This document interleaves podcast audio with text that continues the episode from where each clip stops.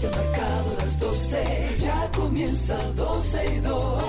Sergio Carlos, Karina, Larrauri llegan para darnos toda la información de los hechos, toda la diversión del momento.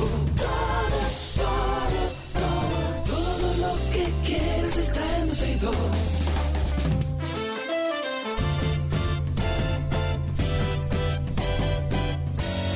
El reloj ha marcado las 12, ya comienza 12 y 2. Sergio Karina Larrauri llegan para darnos toda la información de los hechos, toda la diversión del momento. Todo, todo, todo, todo, todo, lo que quieras en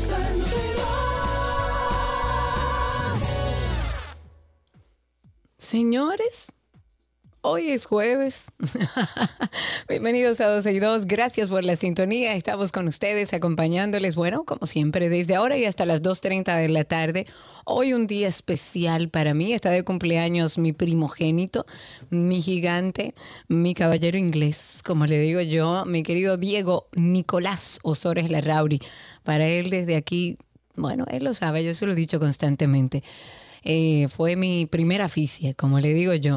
Para él, feliz cumpleaños y que, bueno, todos los que los conocen, denle un poquito de cariño, que el cariño nunca estorba. Ok, antes de arrancar, Karina, eh, con nuestros comentarios, con nuestras noticias, con lo que siempre comentamos al aire, eh, queremos invitarles a nuestros oyentes a la última encuesta que subimos a Twitter para saber a, través de cuál plataforma escuchan la 91 y nuestro programa.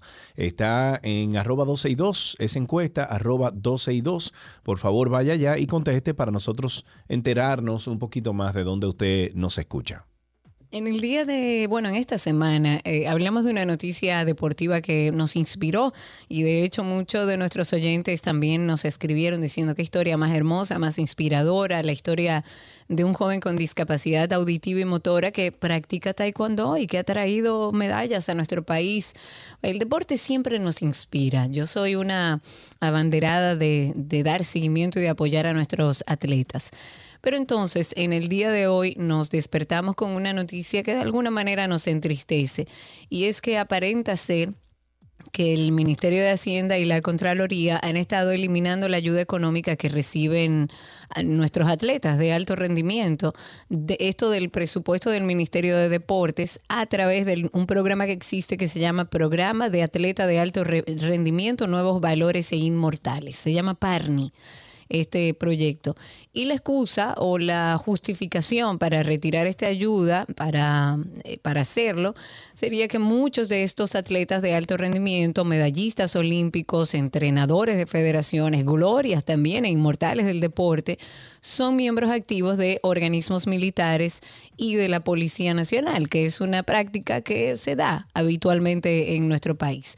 Tenemos en la línea a Yudelkis Contreras, ustedes la gran mayoría lo conocen, una de las de las pesas femeninas más destacadas, pues se le eliminó el pago mensual que recibía a través de este programa PARNI, después de muchísimos logros nacionales, internacionales en la disciplina de alterofilia.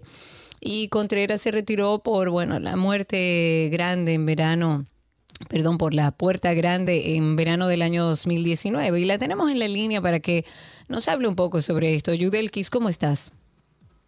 Muy bien, gracias a Dios. ¿Y tú? Yo estoy muy bien, encantadísima de poder hablar contigo. Cuéntanos un poco cómo te enteras de esta situación y qué implica para ti este retiro de, de, de la ayuda, digo. Bueno, yo me enteré porque me enviaron una carta. Creo que el presidente de la federación, William Osuna, eh, me llamó y me dijo que había sido cancelada de- del ministerio. Yo no sabía nada, me sorprendí, lo llamé, justo hablamos. Luego recuerdo que me encontré con el ministro en una actividad y le pregunté qué estaba pasando, que me habían quitado la ayuda, no solo a mí, sino a muchos atletas. Él me dijo que era un caso que lo van a resolver. Eh, yo le pregunté que cuándo lo iban a resolver. Él me dijo que no sabía, pero que se iba a resolver. Llevamos, o sea, yo, hay muchos que llevan varios meses sin cobrar. Yo voy por dos meses que no cobro. Eh, me yo lo que pienso es que si van a hacer algo así, él por lo menos deben de avisar porque ellos no saben qué compromiso no tiene con ese dinero. Claro, lógico. exacto, aparte yo le dije, recuerdo que yo le dije al ministro que qué va a pasar con la trayectoria que yo tuve como atleta. O sea, que eso fue algo que yo, que yo me gané, que no es de ahora. O sea, que ellos no pueden mezclar eh, el ser militar con, la, con los méritos y la trayectoria que yo tuve siendo atleta de la selección nacional, a nivel nacional e internacional. Claro, lo que hay que ver qué implica a nivel legal, o sea, cuáles son las implicaciones legales, qué dice la ley en torno a esto, que honestamente lo, de, lo desconozco, pero tú entras a la policía o, a ser militar posterior a todos tus logros como atleta. Eh, sí, es que la mayoría de los atletas eh, dominicanos somos militares. El primer, el primer sueldo que nosotros lo atletas tenemos es el de militar. Antes de llegar a la selección ya yo soy militar porque la, ellos agarran eh, el atleta y lo enganchan. Tú te vas preparando para tus juegos militares y ahí entonces que te, ven, te van viendo el desenvolvimiento y entra la selección. O sea, la primera ayuda que uno recibe es la de ser militar, ya sea de la policía, la Fuerza Aérea y etcétera.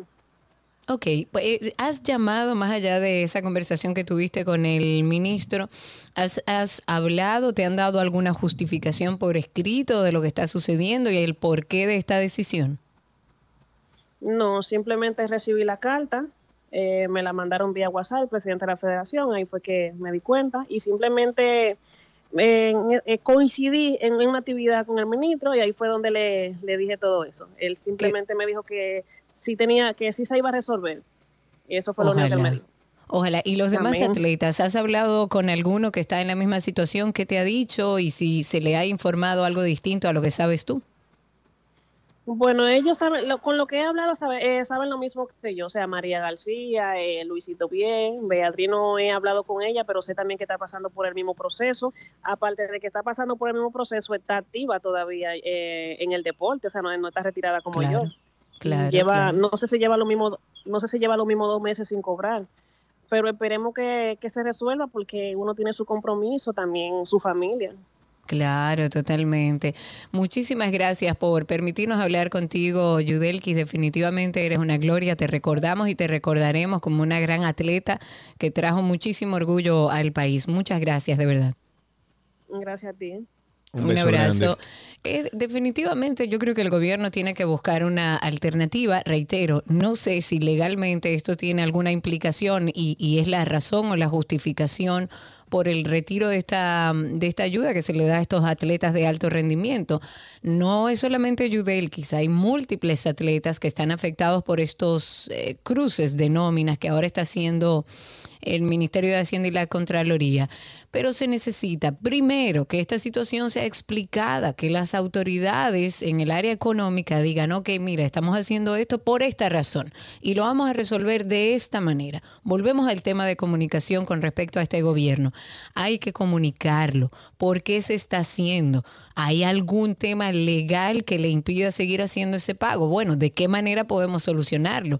Porque no podemos abandonar a nuestros atletas más de lo que están, porque eh, eh, no es un secreto para nadie que aquí eh, la inversión en el deporte es muy baja. Sin embargo, hemos tenido grandes logros, increíblemente, porque contamos con atletas, señores. Aquí hay atletas que han hecho gran parte de su entrenamiento hasta descalzos. Y lo digo con conocimiento de causa porque he hablado con Luguelín, he hablado con el mismo Félix y la ayuda nunca existe. Entonces, si tenemos estos atletas de alto rendimiento que han traído medallas al país, que han generado orgullo y publicidad positiva para nuestro país, no lo abandonemos por unos tecnicismos que asumo yo son legales busquémosles la vuelta y expliquemos a la población y a estos atletas de alto rendimiento qué es lo que está pasando. En una nota interesante, la Dirección General de Información y Defensa de los Afiliados a la Seguridad Social, el DIDA, llamó a los centros de salud público y, privados a brindar las atenciones médicas a las personas en caso de emergencias, tal como lo establece la Constitución y la Ley General de Salud, además de erradicar los cobros indebidos a afiliados cuando se encuentran en esta situación.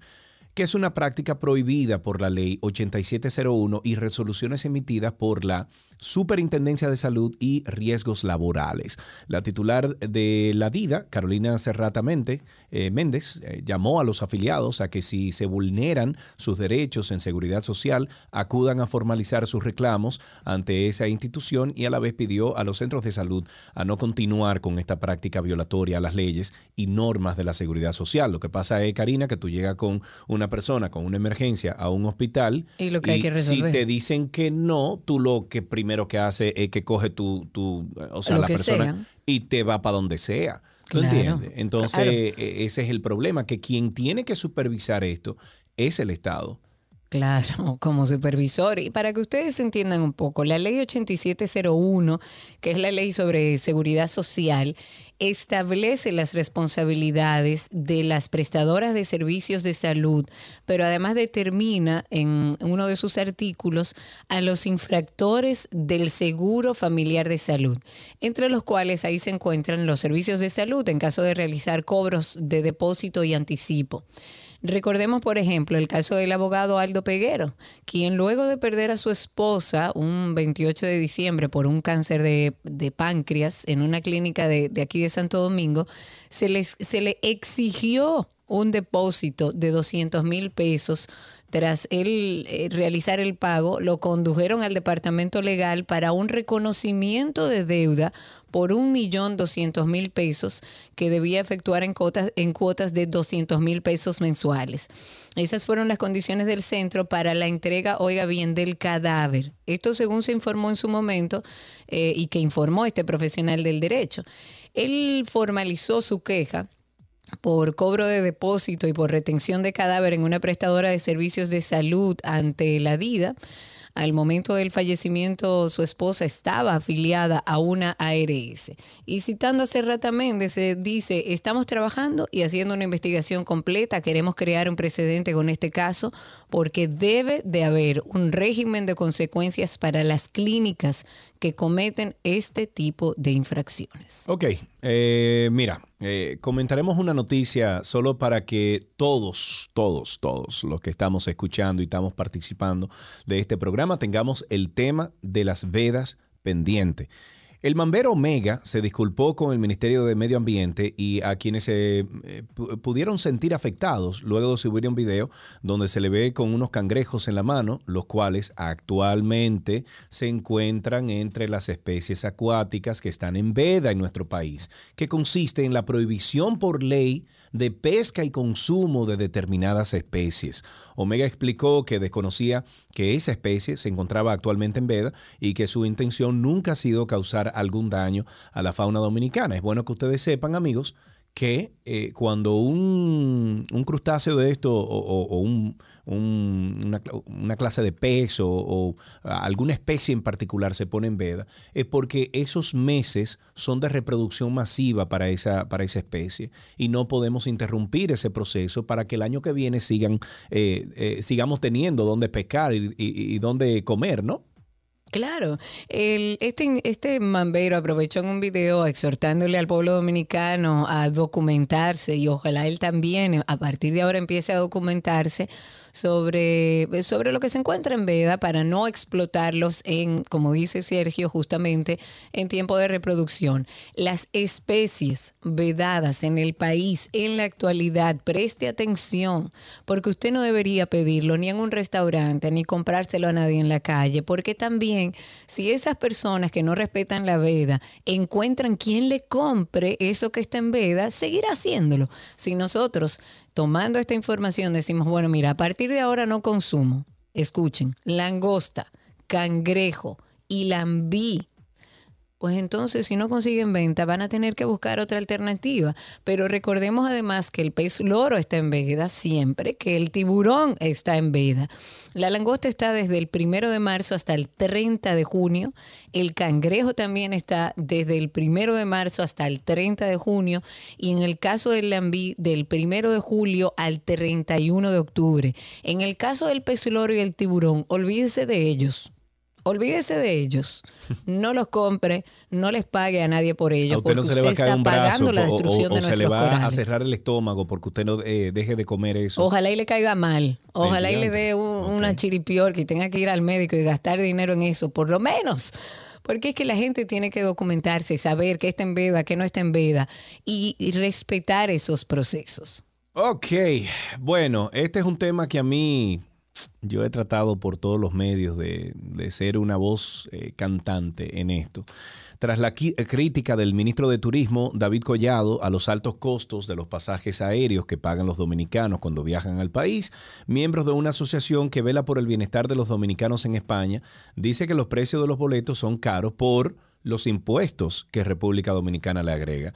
La Asociación Sociocultural de Dominicanos en Guadalajara, España, reclama que son constantemente excluidos y olvidados por las o- autoridades dominicanas. El ministro de Turismo ofreció sus declaraciones en el marco de una visita a la ciudad de Miami, donde resaltó que se encuentra trabajando con los consulados dominicanos en Estados Unidos para lograr reducir los costos de los boletos de avión hacia la República Dominicana. Estamos trabajando en conjunto con los consulados y las líneas aéreas. Vamos a incentivar los vuelos charters y lograr que bajen los precios de los boletos, dijo el ministro de Turismo David Collado durante una visita al consulado dominicano en Miami. Yo lo que entiendo es que juegan a la política con este tipo de cosas, porque recuerdo que el presidente de la República cuando visitó Nueva York hace, ¿qué? Eh, seis meses más o menos, estuvo por allá, dijo, y vamos a eliminar el impuesto de los 10 dólares. Ajá. Eso no pasará. Está bien, presidente. Lo estamos Por lo esperando menos no todavía. pasó. Quiero comentar esta información que estuve leyendo esta mañana como para prestar atención, para ayudar a las familias, sobre todo padres y madres, a que presten atención. Parece lógico, pero no por ello deja de ser preocupante. Las restricciones de la pandemia han hecho que muchos adolescentes dejen de socializar con facilidad. Les cuesta incluso eh, más hacer amigos. Eh, Esto es un estudio que se hizo, sin eventos culturales, muchos meses sin clases, con mascarillas, el miedo de por medio, esa sensación de soledad que yo creo que vivimos todos, pero que en los adolescentes se multiplica ha crecido para muchas personas, sobre todo para este grupo de jóvenes en desarrollo, pero para quienes están justamente en esa época en la que eh, socializar conforma una parte imprescindible del día a día es aún más grave. Al volver a verse con otras personas luego de la pandemia, pues ya no saben cómo se hacía eso antes de, de como de, de la pandemia. Es como trabar ese proceso de relación que se debe dar naturalmente. Los datos que por ahora arroja este estudio y que arrojan al respecto han sido fruto de, estos estudios, se hicieron en el Reino Unido. Hasta el 2015, para que ustedes tengan una idea, las personas entre 16 y 24 años ni siquiera se consideraban un grupo demográfico eh, susceptible, digamos, de sentir eh, soledad. eh, per se, o sea, de sentirse que, que- que no tienen a nadie alrededor. Sin embargo, ese año el proyecto de la BBC que se llama Soledad les incluyó y comprobó luego de encuestar a más de 50 mil personas que su tasa de soledad era similar incluso a la de las personas mayores, o sea, a los de los adultos mayores. Sí. Bueno, actualmente, dos años después del inicio del confinamiento, el 35% de los jóvenes afirma que no saben cómo hacer nuevos amigos y que nunca se han sentido más solos, según un estudio de Prince Trust. Eh, un estudiante de Bellas Artes de 23 años lo explica en primera persona para el medio Vice. Y estoy citando, dice, cuando estás en la escuela, estás cara a cara con la gente todos los días. A veces ni siquiera así te sientes acompañado. Aunque estemos en un mundo con tanta gente, pero si no vas y eres tímida, se hace aún más difícil encontrar personas con las que te puedas eh, entender. Sea que eso lo hemos dicho de- desde que empezamos la pandemia, tú y yo, Cari, hemos dicho muchas veces, sí, está bien, se puede estudiar remoto y todo, pero esos conflictos que se, que se arman de, de jóvenes, esos, esos problemas que, bueno, entre comillas, que le llamamos nosotros cuando somos jóvenes problemas, que al final no son más que una piedra en el camino que uno puede resolver, eso es lo que nos va enseñando a nosotros para que como adultos podamos resolver los grandes problemas que se nos Claro, acercan. generemos las herramientas. Es como todo, con la práctica es que se logra el éxito y eso es parte también o hace parte del proceso de socia- socialización.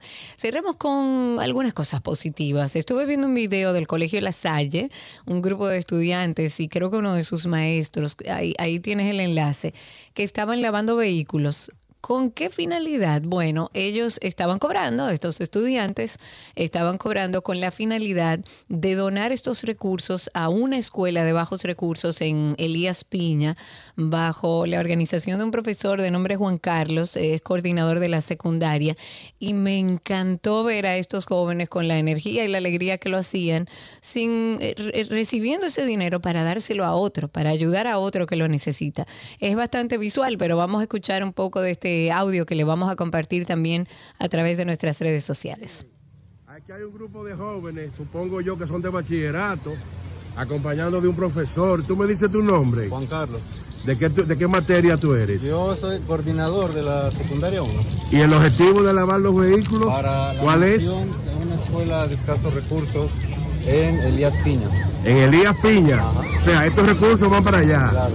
Bueno, pues ahí tienen. Como es rasallita, mire mi vehículo ahí. Ya lo saben. Qué bueno, qué, qué bueno. Eso se hace mucho en Estados Unidos, en los high schools eh, de Estados Unidos, donde hacen no solamente kermeses, pero hacen este tipo de, de actividades donde los estudiantes lavan carros, etcétera, para que entonces eh, eh, esos fondos que se logran, pues ellos lo puedan destinar para algún bien, alguna fundación eh, sin fines de lucro, etcétera. Me encanta, la verdad que me encanta. Antes de finalizar esta parte introductoria, como siempre, los invitamos a escuchar todos los episodios de Karina y Sergio After Dark. Es un podcast que hemos creado. Hay más de 35, 36 episodios con temas interesantes. Pero también los más recientes, hemos creado una serie. Serie es como cuando nosotros decidimos, bueno, tratemos un, solo bloque de temas o alrededor de un tema en particular. Y decidimos tomar el tema de lo que nadie nos explicó, porque a lo largo de nuestro crecimiento hay muchas cosas que no nos, no nos explican y que vamos entendiendo y que vamos eh, eh, resolviendo a medida que vamos creciendo. Hablamos ya de la importancia de decir que no, porque nadie nos explicó que no es válido. Hablamos de lo que nadie nos explicó sobre la muerte. Y el episodio más reciente y que estrenamos el viernes pasado habla sobre lo que nadie nos explicó del fracaso. Esta vez continuando nuestra serie de Nadie nos explicó, hemos hablado sobre la muerte, sobre el no y ahora hablaremos sobre el fracaso. ¿Qué significa para ustedes el error? Cuando nosotros vemos el fracaso como algo únicamente negativo, entonces nosotros creemos que no podemos mejorar, que debemos rendirnos. Esta manera de pensar puede hacer que nos castiguemos indebidamente o que castiguemos indebidamente a aquellos que cometen errores. Que el fracaso y el error se convertían en un aprendizaje porque se le daba énfasis a la solución y no siempre está enfocándose en el error, en el fracaso, en lo negativo y eso lo único que hace es bajar la autoestima, hacerte sentir que tú no puedes y crearte muchas dificultades para la vida adulta. Los grandes emprendedores siempre dicen que ellos han aprendido más del fracaso que del éxito, porque te obliga a cambiar lo que estás haciendo, a hacer algo diferente. Karina y Sergio. After Dark. Nos pueden buscar en cualquiera de las plataformas como Karina Larrauri o Sergio Carlo o usted puede ir también a Google y poner, por ejemplo, Karina Larrauri Podcast o Sergio Carlo Podcast y sale la lista de todas las plataformas donde estamos ahora mismo publicando. Eh, generalmente salimos los viernes a las 7 de la noche. Señores, bienvenidos a 12 y 2. Así empezamos este programa hoy. Hasta las 2.30 de la tarde estamos con ustedes. Ya regresamos. Todo, todo, todo lo que quieres está en 12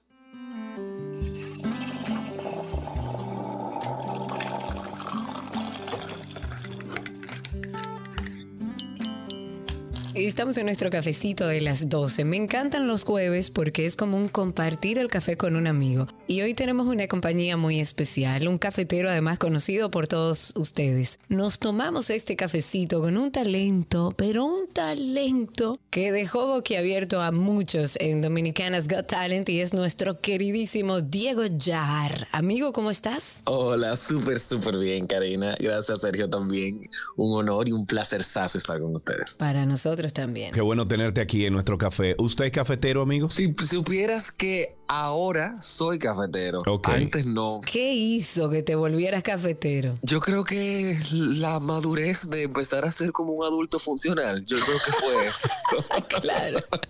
Y el trabajo que exige que uno tenga más horas eh, en estado de alerta. Sí, sí, definitivamente. Yo creo que fue un gusto adquirido ya ahora que uno tiene más responsabilidad y necesita como ese boost a veces. Fue algo que cogí ahora, de verdad. Y si yo te propondría que te puedo hacer realidad un sueño y te doy la posibilidad de beberte un café con una personalidad que sea conocida, o sea, que sea famosa, que esté viva o que no esté viva, ¿con quién elegirías tomarte ese café? Yo creo que yo me lo quisiera tomar, no sé por qué ahora, con Freddie Mercury. Ofrézcome. Mira, mira, Yo quisiera pero estar al mira, lado. Me encanta, me encanta. Nunca lo hubiese pensado, pero sí, ese tigre era complicado y talentoso, men. Exacto, precisamente por eso. ¿Y de qué tú hablaras con él entonces? Como de sus procesos, de sus problemas, o sea, de, de, de, de sus miedos, porque fue un tipo que revolucionó la música para siempre. Es así, es así. Quería y quisiera saber cómo él se sentía en ese momento cuando le decían, no, tu música es muy loca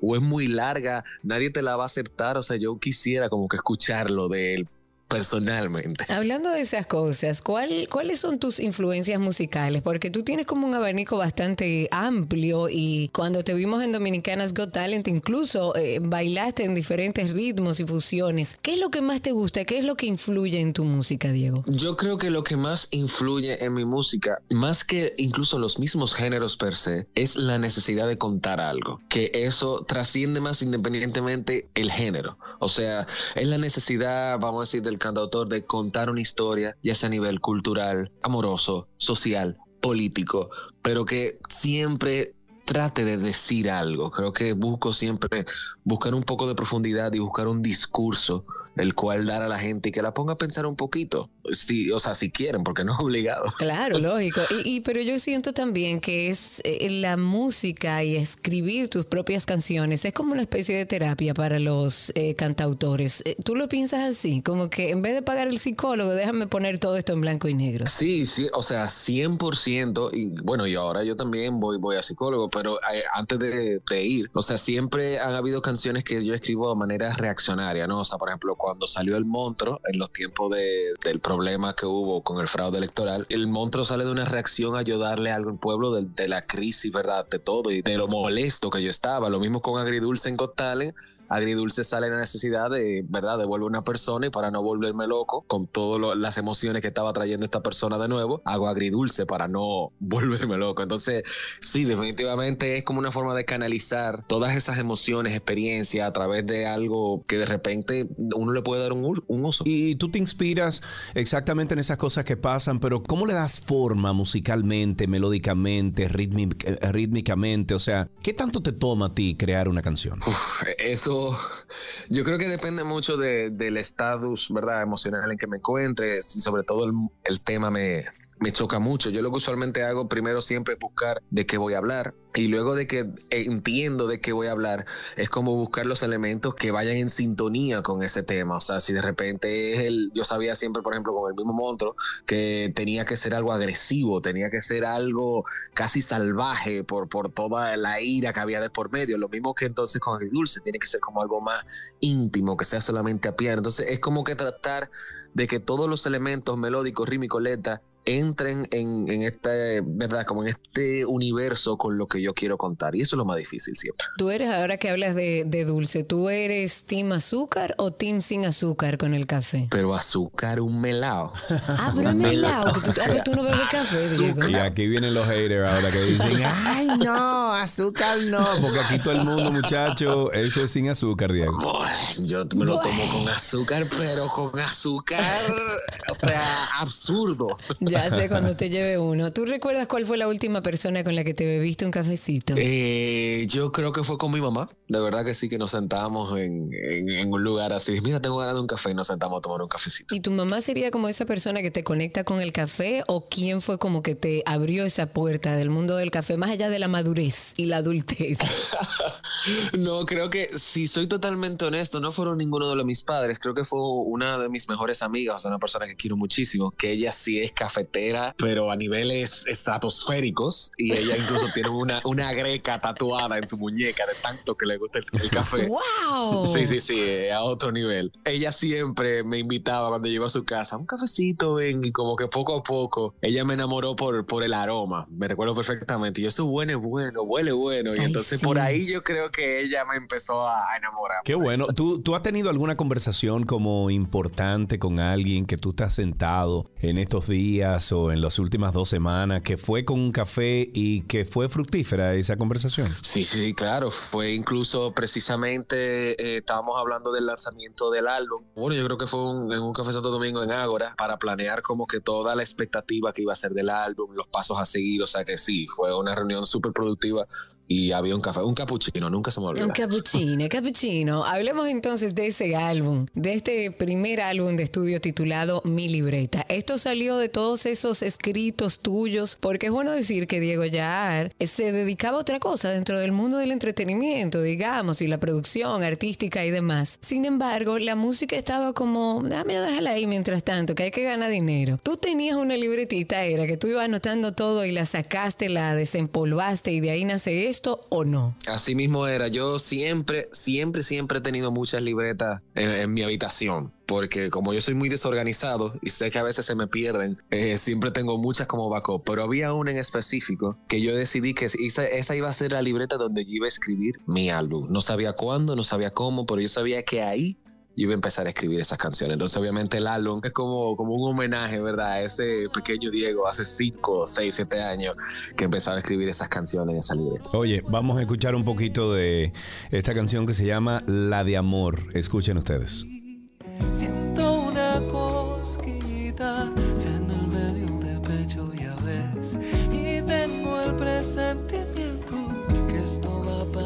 largo, mujer. Prometo que te abrazaré cada noche al final de tu día. Te juro que ahí estaré hasta que el tiempo se canse y la aurora del cielo se apague y estaré. Discúlpame.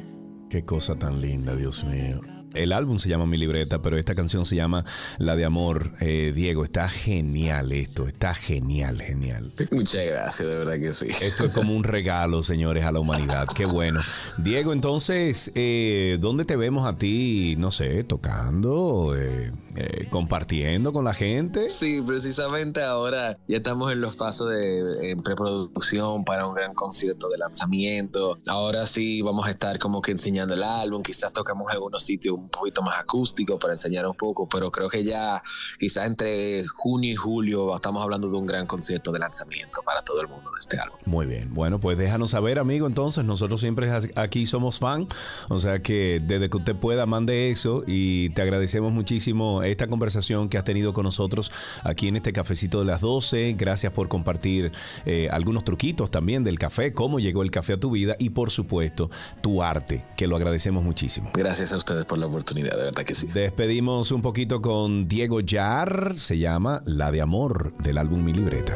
Prometo que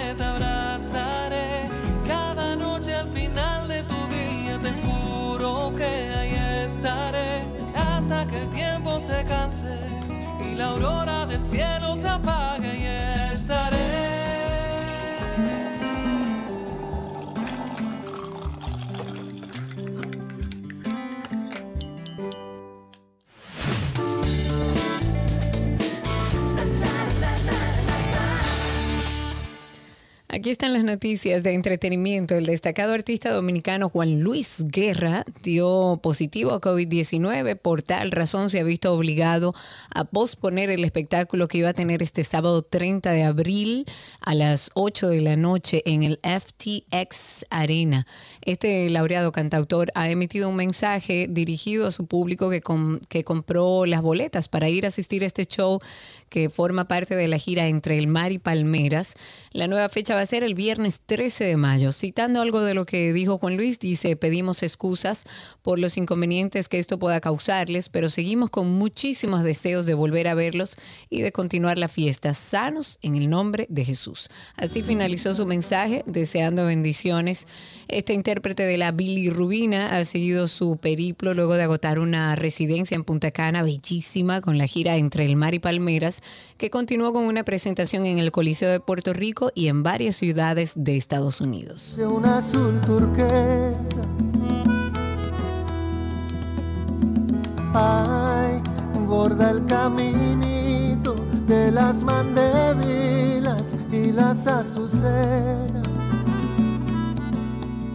Y yo tengo una. En otra noticia, Estrella 90, 90.5 FM anunció la puesta en el aire de un nuevo programa que, según dice, promete marcar la diferencia en las mañanas de República Dominicana. El espacio Estrella de la Opinión se inicia el lunes 9 de mayo a- en horario de 7 a 9 de la mañana. La conducción del nuevo programa de lunes a viernes estará a cargo de Jaime Rincón, Noelia Jacim y también Euric Santi. Ay, ay, caramba. Bajo la modalidad de micrófono abierto, será un espacio para debatir los más importantes temas políticos e ideológicos con sentido social y constructivo, contando con la opinión del público y aportando nuevas ideas desde la- las opiniones y pensamientos de nuestros jóvenes talentos. Estos son los nuevos programas de la mañana que vienen reemplazando lo que conocemos desde hace muchos años. Los gobiernos de la mañana, lo- todo ese tipo de cosas con la nueva generación. Exacto, nueva generación, lo normal. La película dominicana Rafaela llega por primera vez a las salas de cines nacionales, esto previo a su estreno comercial, y marcó la apertura del Festival de Cine de Fine Arts. El elenco de esta pieza cinematográfica está encabezado por nuestra amiga y actriz Judith Rodríguez. Ella interpreta al personaje central que se llama así, Rafaela, junto a otros grandes actores de la talla de Manuel Raposo. Ahí está Gerardo el Cuervo Mercedes, nuestra querida Joni Estrella, Smiling Morel, Anderson Mojica, bueno, entre muchos otros. Ellos forman un cast de primera línea para entregar una obra representativa del cine criollo. Rafaela es una película dirigida por Tito Rodríguez, que también dirigió La familia Reina, y escrita eh, por Cristian Mojica, que escribió Azul Magia para aquellos que lo vieron, y producida por Danilo Reynoso, la cual cuenta la historia de una joven del barrio de Capotillo de Santo Domingo, líder de una pandilla de delitos menores, quien en medio de un mundo cada vez más violento busca su identidad y la oportunidad de tener un futuro más esperanzador para ella y para los suyos. Vayan a verla. Escuchemos un poquito del trailer, aunque es muy vis- visual.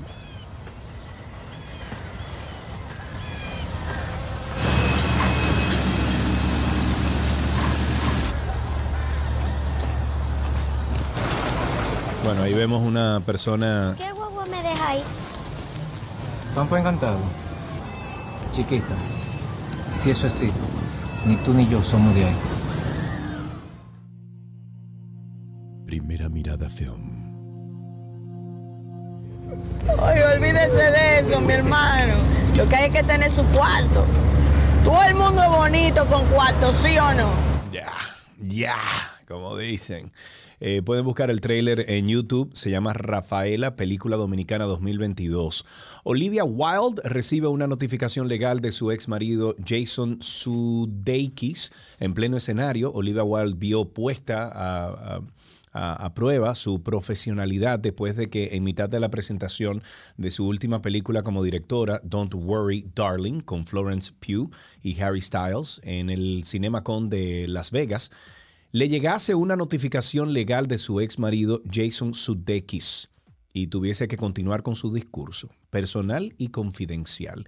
Eso ponía en el sobre con los documentos que hubo que recoger del suelo, donde se lo había dejado el mensajero para acto seguido continuar hablándole al público ansioso por ver un adelanto de su siguiente cinta que ya ha recibido las primeras y muy entusiastas críticas. Y fue justo en el momento en el que salía al escenario del Coliseum del Caesar Palace, cuando una persona se acercó para dejarle al lado la notificación en un sobre que provenía del equipo legal del ex marido de Olivia, el también actor Jason Sudeikis, quien está enfrascado con ella en un juicio por la custodia de sus dos hijos, nacidos en el 2014 y 2016 respectivamente. Tal y como ha declarado una fuente cercana al actor, la responsabilidad de la hora y el lugar de la entrega recayó exclusivamente en la empresa encargada de programar y realizar este tipo de envíos y que de hecho a él le ha penado lo ocurrido incluso a Sudeikis, porque jamás hubiese querido que eh, sucediese en las condiciones que lo ha hecho. Qué momento. Selena Gómez se sinceró con sus seguidores en sus historias de TikTok, en las cuales les mandó un mensaje importante, sobre todo a sus haters. La superestrella de Only Murders in the Building llamó la atención a aquellos que disfrutan de avergonzar o de burlarse de alguien por su figura corporal y se dirigió a quienes sienten la necesidad de comentar sobre su apariencia. En las historias de TikTok, Gómez explicó que trata de limitar la comida chatarra, pero que a veces se deja llevar. Incluso dijo que trata de mantenerse delgada, pero de vez en cuando se deja llevar y compra cosas por fuera de la dieta. Sin embargo, afirmó que haga lo que haga, la gente nunca está preparada para opinar acerca de su cuerpo. Ujú. Escuchemos un poquito del trailer de la película Only Murders in the Building. This doesn't make sense. Where do we start? At the very beginning. I got in the elevator with these two weirdos. Then Tim got in the elevator. Approximately 12 minutes from now, I will be murdered. Tim Kono's death has been ruled a homicide, and apparently one of you jerk-offs did it. Bueno, es como un club entonces la película, más o menos, por ahí es que anda la cosa. Exacto. Bueno, en otra noticia, Megan Fox quiere aclarar lo que la gente piensa sobre ella y su prometido Machine Gun Kelly, luego de que hablaran sobre beber la sangre del otro. Y estoy citando. Supongo que beber la sangre del otro podría confundir a la gente o que la gente nos y, esté imaginando con, con un cáliz y que somos como Game of Thrones, bebiendo la sangre del otro. Son solo unas gotas, pero sí, consumimos la sangre del otro en ocasiones solo con fines rituales. Hmm. Fox dijo Oh, que la, le gusta la astrología, Oh, wow. las prácticas metafísicas, las eh, meditaciones, así como las prácticas de una luna nueva y llena. Cuando ella y Kelly hacen un ritual de sangre, dijo, para ella es un rito o se utiliza por una razón y es algo controlado. ¿Cómo vamos a derramar unas gotas de sangre y cada uno la bebe? Eso dijo Fox. Él es mucho más descuidado y frenético y caótico, donde está dispuesto a, a cortarse el pecho con cristales rotos en plan de toma mi... Yo no sé si esto le ayuda a esas declaraciones a esta gente. O No sea, ella sé. quiso aclarar y lo- es- o sea, esa es la aclaración. Además, además. Señores, la gente Si lo que loca. quieren es compartir a de... Sigue, sigue la próxima. Déjame yo no seguir por ese camino. Ok, Sí. no, te voy a actualizar con el caso de Amber Heard y de Johnny Ah, Depp, que no me has sí, sí. preguntado. Señoras y señores, tenemos a la especialista Karina Larrauri, que está enterada de absolutamente todo lo que Todo. está pasando con el caso de Amber Heard y de mm, Johnny Depp. Adelante, Karina. Eh, muchísimas gracias. Debemos hacer un bumper exclusivamente para el juicio de Johnny Depp y Amber Heard. Para yo poder eh, eh, explayarme, porque no puede ser tan rápido. Pero bueno, estamos en el día 28 de este mes de abril. Continúa el juicio por difamación que enfrentan a Johnny Depp y Amber Heard. Este litigio empezó el 11 de abril. Hoy jueves. eh, ambos actores se han vuelto a ver la cara. Esto es, yo creo que ya 11 veces en esta cita judicial. El primer declarante en el día de today ha sido Terrence Doherty. Él es el director de operaciones, además consejero general de la Unión Estadounidense por Libertades Civiles. ¿Y por qué intervino él? Bueno, él intervino eh, porque él tiene que ver con una supuesta donación de 3.5 millones de dólares, o sea, cerca de 3.3 millones de euros, que Amber Heard había anunciado con bombos y platillos eh, para, para que le iba a hacer a esta organización en el año 2016, luego de obtener una cantidad de 7 millones de dólares de su divorcio de Johnny Depp, porque ella decía que no, que ella no tenía interés en el dinero y que el dinero que iba a recibir lo iba a donar. Los otros 3.5 millones que quedarían de ese proceso de divorcio, contó los habría donado al Children's Hospital en Los Ángeles. Pero aparentemente Amber Heard mintió sobre su, sobre su donación. Después de informar sobre las operaciones a través de un comunicado, esta actriz admitió que no tenía el dinero de la indemnización, pues la firma del acuerdo estaba eh, tardando como en formalizarse y tendría que esperar para hacer esas donaciones que había anunciado con bombos y platillos. Pues al cabo de un tiempo dijo finalmente que ya hice las donaciones que prometí, pero ahora se sabe Mm. que apenas apenas esta señora donó 350 mil dólares ¿De y cuánto? que de 3.5 que se había comprometido públicamente a donar, porque ella decía que su interés no era dinero, porque una de las cosas que Johnny Depp dice es que ella anda en busca de dinero y de Claro, fama. Claro.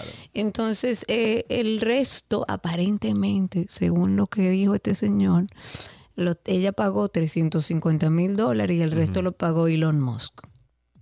El Pero bueno, resto- para- Espérate, espérate, espérate. ¿El resto de qué? ¿De la donación que, li- que ella hizo? ¿Y qué tiene? ok. Mm, Ay, que Sí. tú estás muy atrás. Tú no sabes qué tiene que ver Elon Musk en esta situación. No, Tienes ellos salieron, al fue. día. Óyeme, ah, para aclarar esta situación y de qué chismosa, manera. Karina, Dios Ay, sí, me encanta. No, tú sabes Wow. que lo que me encanta, el proceso judicial. Sí, sí, Eso está es. bien. Y de paso te está enterando del chisme de ellos. Claro, claro, no si suena Elon Musk claro. siempre hay noticias. Pero ¿por para Elon- aclarar esta Sí, sí, cuestión, Espérate, espérate, espérate. ¿Por qué Elon Musk está bailando en esto? Dime eso.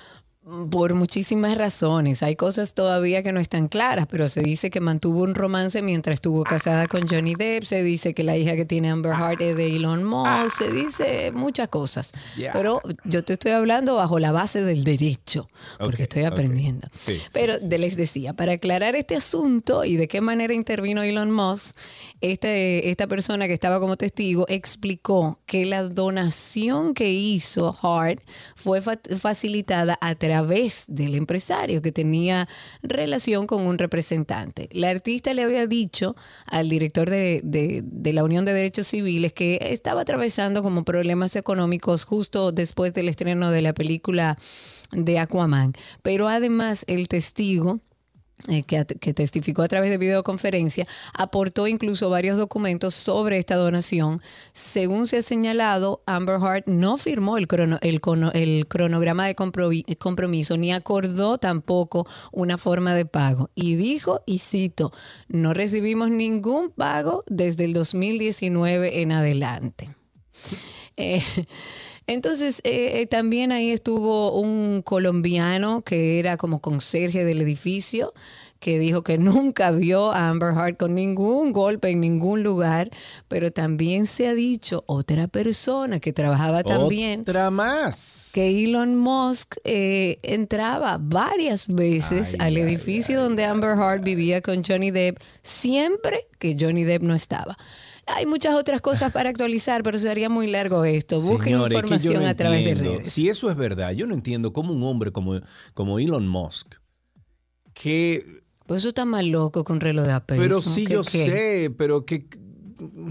Ahora él ha dicho que no va a testificar. Parece que en ese proceso él se ha enterado de cosas porque han salido unos textos de Amber Heard con el, el agente, o sea, el que los representaba, tanto a él como a Johnny Depp, eh, que ella le decía como que estaba triste, que no le gustaba que todo eso saliera a la luz cuando terminó con Elon Musk, porque después de divorciarse ella empezó una relación muy breve con Elon Musk, por lo menos públicamente en este caso. Bueno, muy bien. Y ella le decía que estaba muy triste y él, el, el representante le dijo, pero tú me habías dicho que tú no estabas enamorada de él, que eso era para pasar el rato. Entonces me imagino que Elon Musk ha ido escuchando cosas y él supuestamente iba a testificar a favor de Amber Heard y ahora ha dicho que no va. Ya. Ay, no gracias, comadre. Que yo, mire, yo estaba buscando eso y, y le pregunté a, a- a- ¿Cómo es que se llama esa mujer? A, a Claudia.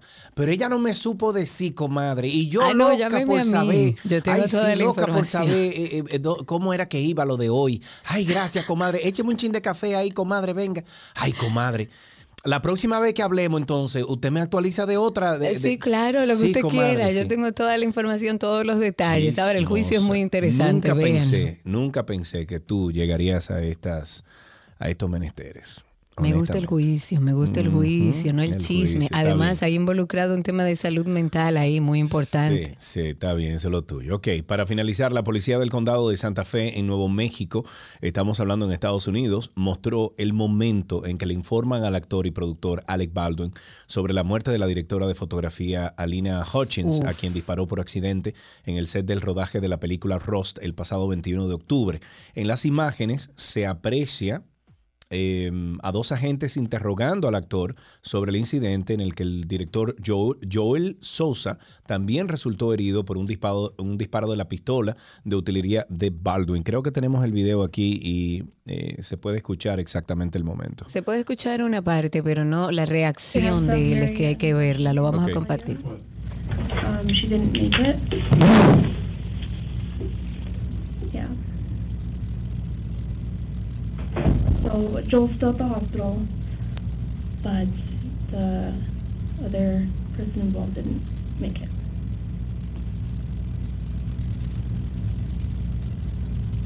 Él está sorprendido con la mano en la boca, no se lo puede creer, en silencio. I just didn't want you to hear it Se agarra el pecho, el corazón.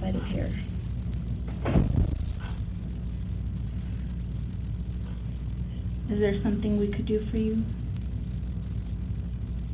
Um, Bueno, él, él está en shock. Eh, en el momento Sí. que a Alec le dicen, él está en shock. Lo pueden ver ahí en el video, está colgado en Telenoticias RD, lo vamos a compartir también para que ustedes puedan eh, ver algo de eso. Y hasta aquí las informaciones de entretenimiento.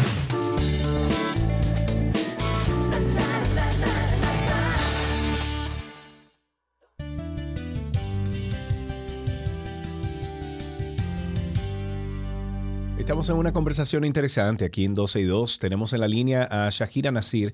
Ella es la directora académica del BBA Barna. Lo pueden buscar en redes sociales así mismito, como lo dije, arroba BBA Barna. Y con Shahira estaremos hablando de lo que ofrece el programa BBA Barna y qué lo hace innovador en el mercado, además del perfil de los jóvenes que están buscando. Shahira, muchísimas gracias por estar con nosotros. ¿Cómo estás? Muy bien, Sergio Carlos, muchas gracias a ti. Hola, Karina. Qué Gracias bueno, qué bueno tenerte de este lado y qué bueno que vamos a hablar un poquito de, de- de cómo mejorar y cómo, cómo avanzar en esta vida con la educación. Shahira, háblanos un poquito de este, de este programa BBA Barna. ¿Cómo no? Em, muchas- por muchos años en el país hemos tenido ese concepto de que no hay una oferta de calidad, ¿no? De, de calidad global, internacional. Y, y Barna viene con tantos años de, de estudio y de experiencia en el mercado, como esa comunidad empresarial ya muy establecida en República Dominicana y líder en la región. Eh, con esta propuesta disruptiva de lo que es el BBA Barna. ¿no? Nuestra licenciatura en dirección empresarial eh, utiliza metodología Learning by Doing, aprendemos haciendo. Nuestra experiencia es, es inmersiva, es personalizada, trabajamos con cohortes pequeñas, eh, tratamos de manejar los, los ratios de profesores, alumnos para mantener esa, esa experiencia customizada eh, donde ofrecemos mentorías, tutorías y trabajamos desde lo práctico a lo teórico. O sea que ustedes dirían, Shahira, y perdón que te interrumpa, que lo que lo diferencia de, de otras universidades es justamente que ustedes empiezan con lo práctico y, y complementan la información con lo teórico. Efectivamente, em, aprendemos mucho o- o- y estudiamos por mucho tiempo a esta generación, ¿no? Los centennials, que son, son nativos digitales, ya vienen con una, con una importante cantidad y acceso a, a la información y, y que quizás no encuentran ya tan relevante la propuesta clásica educativa que hay en el mercado. Y están constantemente buscando retos y- y nuevas formas de aprendizaje. Y eso es lo que estamos ofreciendo y desde el punto de vista, ¿no? Desde los negocios. En nuestra, nuestra licenciatura en dirección empresarial trabaja mucho la toma de decisiones prudenciales, em, ofreciendo, ¿no? Educación en buenos criterios y en manejo de buena información, manejo de data buena.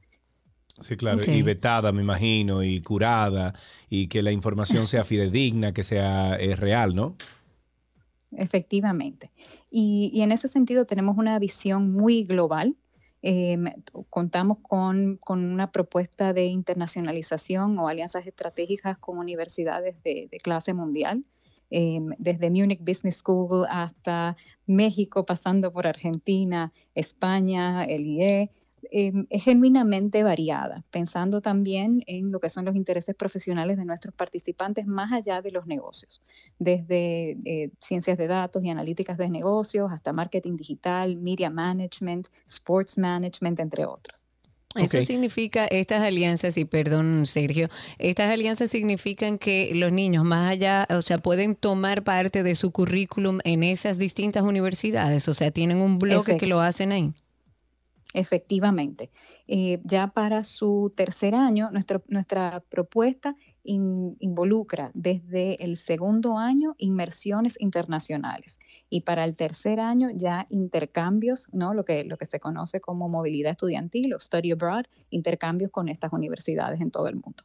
Esto va dirigido para quiénes. Eh, ¿Quiénes tú recomendarías que emprendan en este camino? Yo tengo quizás una visión, ¿no? Y, y como parte de la institución muy holística de los negocios. Los negocios son transversales independientemente de la disciplina eh, que, que la- que los jóvenes quisieran emprender. Yo tengo alumnos con muchas, muchos talentos, muchas inquietudes en cocina. Tengo otros con mucho interés, por ejemplo, tengo, Claro. mucho, tengo otros con mucho interés y mucha pasión por la industria de la moda. Tengo alumnos que, que también estudian tecnología, pero que entienden muy, muy valioso tener una formación en negocios para luego desarrollar sus emprendimientos ya especializados en sus áreas.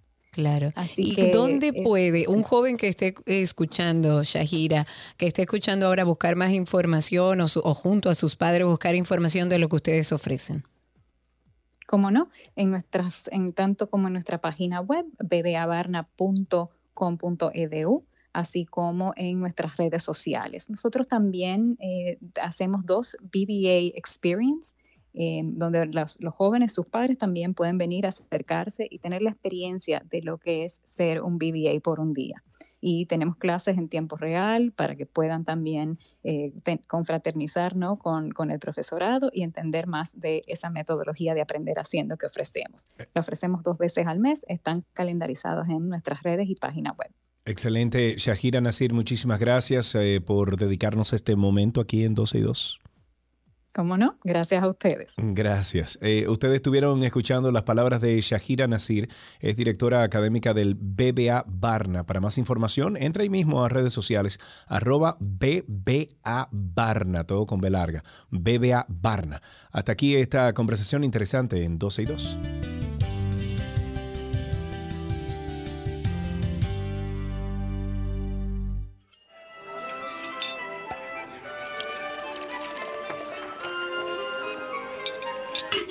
La la, me la, me oui, oui, je mange, comida de Gabriela Gabriela Vázquez de Bonfim. sí. Hola Gaby. Me voy. Me Inicio diciendo que los quiero. Los Gracias. amo, los amo, Nosotros los amo. también. Gracias. Estamos en nuestra Yay. receta del día y continuamos esta semana de, bueno, de recetas con tomate. Gaby, ¿hoy qué preparamos? Vamos a hacer algo fácil para este fin de semana que se inicia, eh, mañana ya. Vamos a hacer tomates rallados. Si no mal recuerdo, creo que lo mencioné el lunes. A mí me encanta porque es sumamente fácil, agradable y podemos montarlo sobre un pan tostado. Le ponemos entonces un poco de manchego, de prosciutto, serrano, un poquito de aceite de oliva y estamos voilà. Ya van a ver qué sencillo. Esta receta la van a encontrar en 12 y 2 y también visitando a Gabriela.reginato. ¿Qué necesitamos? Tomates maduros, un buen rayo, sal, pimienta y aceite de oliva. Ya como complementos vamos a necesitar pan tostado y como te mencioné podemos utilizar manchego, eh, serrano, prosciutto y las deliciosas calamatas. Eh, vamos a cortar la parte de arriba del tomate. Le recomiendo un tomate tipo bugalú, que esté maduro, como les dije, y lo vamos a rayar por el lado grueso del rallador. Ustedes se van a dar cuenta que se van a quedar con la cáscara prácticamente en la mano y luego esa cáscara, si, la, si hacemos varios tomates y la llevamos a horno, eh, inclusive la podemos tostar, procesar y tenemos polvo de tomate que es delicioso por arriba de cualquier Oh. cosa. Mira vos, es. algo nuevo. No hay que desperdiciar nada. Entonces, lo que hacemos es que luego que tenemos el tomate rallado, le agregamos un poco de sal y pimienta y, e incorporamos el aceite de oliva. Esto lo podemos llevar a nevera para que esté fresquito. Vamos a tostar un- una, una buena baguette que cortamos en forma diagonal. En una sartén agregamos un poco de aceite de oliva, tostamos de un solo lado porque necesitamos una hogaza eh, ya cerrada. No, no, si, si utilizamos un pan que no esté tostado, la hogaza va a estar, por decirlo así, viva y se va a enchumbar. Mientras que cuando tenemos la hogaza tostada nos permite utilizar eh, algo que sea más húmedo. Entonces colocamos el tomate rallado, luego le vamos a poner, un, si quiere, el prosciutto o el serrano, por arriba un poco de queso manchego, unas aceitunitas negras que le van súper bien, las tipo calamaca, un aceitito de oliva y voilà. Ahí está, Así una receta más de nuestra querida Gaby con tomate. Recuerden ustedes que pueden conseguir esta receta, como decía Gaby al inicio, en nuestra página 12y2.com y a través también de los usuarios arroba 12y2 o arroba gabriela.reginato. Gaby, gracias. Mua. Un beso. Un beso grande. sintonía. Y así, hasta aquí nuestra receta del día.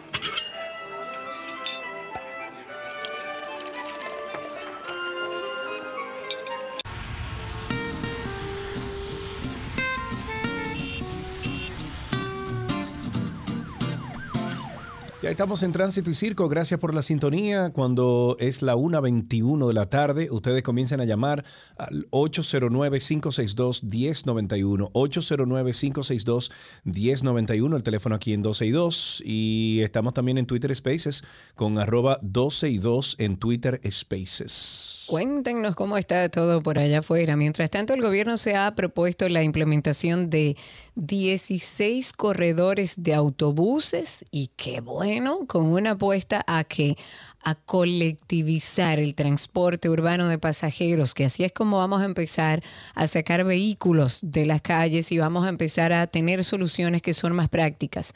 Y ellos también, eh, eh, se ha dicho a través de la información, eh, van a estar y quiénes operarán, toda, o sea, estos corredores, quiénes van a estar y quiénes van a operar, todavía es como un misterio, solo se revela días antes de cada inauguración. Ni las autoridades ni los operadores explican como con mucha precisión quiénes serán los próximos beneficiados con esta asignación de estas licencias. Pero sin mayores detalles, sin circunstancias eh, particulares, según la información, trascendió que se van a priorizar las rutas que intervienen en las avenidas 27 de febrero, John F. eh, John F. Kennedy y La Mella. De este ambicioso plan ya están en marcha los corredores de la Núñez de Cáceres, Winston Churchill, la Charles de Gaulle, que me envió alguien un video de que aparentemente hubo otro gran impasse en la Charles de Gaulle. Eh, parece que ese es el corredor que más problemas va a dar hasta que agarren a tres o a cuatro presos, entonces veremos los resultados. Pero bajo ese criterio se han asignado tres importantes corredores a transportistas que desde hace años venían operando las rutas eh, mediante un proceso en el que no hubo concursos, no hubo ni pliego de condiciones, solo el compromiso de una licencia que deben cumplir a cabalidad. Ok, 809-562-1091 y el arroba 262 en Twitter Spaces está funcionando ya. Llamen ahora, cuéntenos cómo están ustedes en la calle, qué está pasando, etcétera, etcétera, etcétera. Eh, siguiendo con ese mismo tema de la Charle de Gol, un tapón de más de 3 kilómetros se extendía por la avenida Her- Hermanas Mirabal de Santo Domingo Norte y la Máximo Gómez por la marcha que se realiza eh, con los choferes que alegan no fueron incluidos en el corredor de la Charles de Gol. Algunos conductores tuvieron que desviarse por las calles paralelas a las Hermanas Mirabal, pero el tapón es cada vez más extenso. Eh, marchan hacia el Palacio Nacional en reclamo de que los dejen trabajar, partiendo desde la avenida Charles de Gaulle, donde más temprano estacionaron sus carros en medio de la vía, lo que motivó que fueran dispersados con gases lacrimógenos. Yo busco un greda, o tres gredas, o cuatro, y comienzo a abrir la vía así. No, Sergio, no, Sergio, no. No, Sergio, no, Sergio, está bien. Ahora hay que ponerlo en cintura. Los sindicatos de transporte tienen que entender que este país no es de ellos y que las, las calles no son de ellos y que se están tomando decisiones por el bien de la gran mayoría de los dominicanos y que ellos deben adaptarse. Ojalá esto sea un proceso eh, bien manejado y que pueda integrar a la, por lo menos a la gran mayoría de estos choferes y sindicatos, porque la realidad es que ese es su ingreso para sus familias. Ahora, el que no se ajuste, que busque otro empleo y que busque otra forma de ganarse la vida. 809-562-1091. 809-562-1091 y a través de Twitter Spaces nos encuentran como 12 y 2. Hay que Iba a hablar inglés yo, ahora sí fue. Ernesto en la línea. Buenas tardes, hola. Buenas tardes, Karina Seca, ¿cómo les va? Saludos, Ernesto. Estamos vivos y sueltos. Cuéntanos, amigo. Estamos igual. Mira, un asuntito. Los constructores que están haciendo un hotel, creo que, que está en la Lincoln, bastante, una construcción bastante grande. Antes de ayer, ah, eh, hoy están vaciando. Gracias a Dios ahora no me pasó. Pero antes de ayer estaban vaciando tienen que tener un poco de cautela. Hay alguna fuga en la bomba que está mandando el concreto hacia arriba y está cayendo a los vehículos que estamos circulando por la Lincoln. Ay, Ernesto, déjame decirte que eso es un mal de toda construcción. A mí me ha pasado varias veces incluso. Eso no es cómodo, que está cayendo concreto y la bomba está llegando como hasta el décimo piso. Y allá no, pero señores. que le está cayendo a los vehículos que están circulando.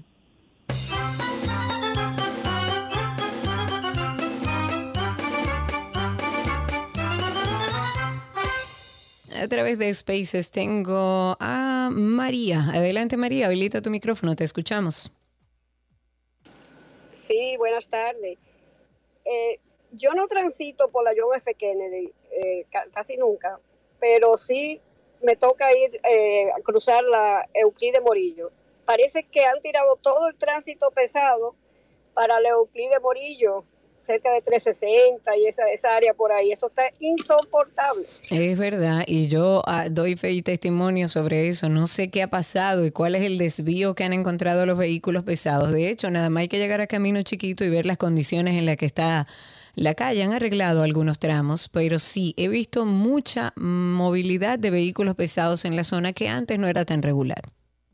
Eh, seguimos en el 562-1091, 809-562-1091, el teléfono aquí en 262 y también tenemos a arroba 262 en Twitter Spaces. Ahí tenemos a Juan en la línea. ¿Elvis o Juan? Elvis. Elvis en la línea. Buenas tardes, Elvis, cuéntanos. Sí, buenas tardes, ¿cómo están ustedes? Estamos vivos y sueltos, amigo. Cuéntanos. Ah, eso, eso me alegra. Ahora que ustedes estaban hablando de los corredores que hay en la capital, eso ha sido una buena opción para nosotros los, los, ciudadanos, porque en estos días yo estuve por allá frecuentando la, ciudad y cogí la de la, el corredor de la Charle. Eso es algo maravilloso, porque es que hay que dejarse, hay que dejar los tiempos atrás con esos vehículos que ya usted sabe cómo andan todos ellos, ya usted sabe. Así es. Sí, gracias por, por tu llamada. 809-562-1091. 809-562-1091. Tenemos en línea a José. Buenas tardes, José. Adelante. Hola, buenas tardes a todos. Señores, gracias por tu llamada. Cuéntanos. A ver si yo soy el único que lo nota. Pero como que los días que los AMET están eh, dirigiendo el tránsito, es los días que Maita pone. Yo quisiera que en este programa a mí me ayudaran a hacerle la pregunta a la DGCET, si cuando esos agentes los ponen en la calle, ellos van con una con una táctica, con, con algo, o ellos van simplemente a darle paso a la Lincoln por un tubo y ya. O sea, es increíble como yo salgo de mi casa a la misma hora todos los días. Ayer duré 30 minutos y hoy duré 15, porque no había mes.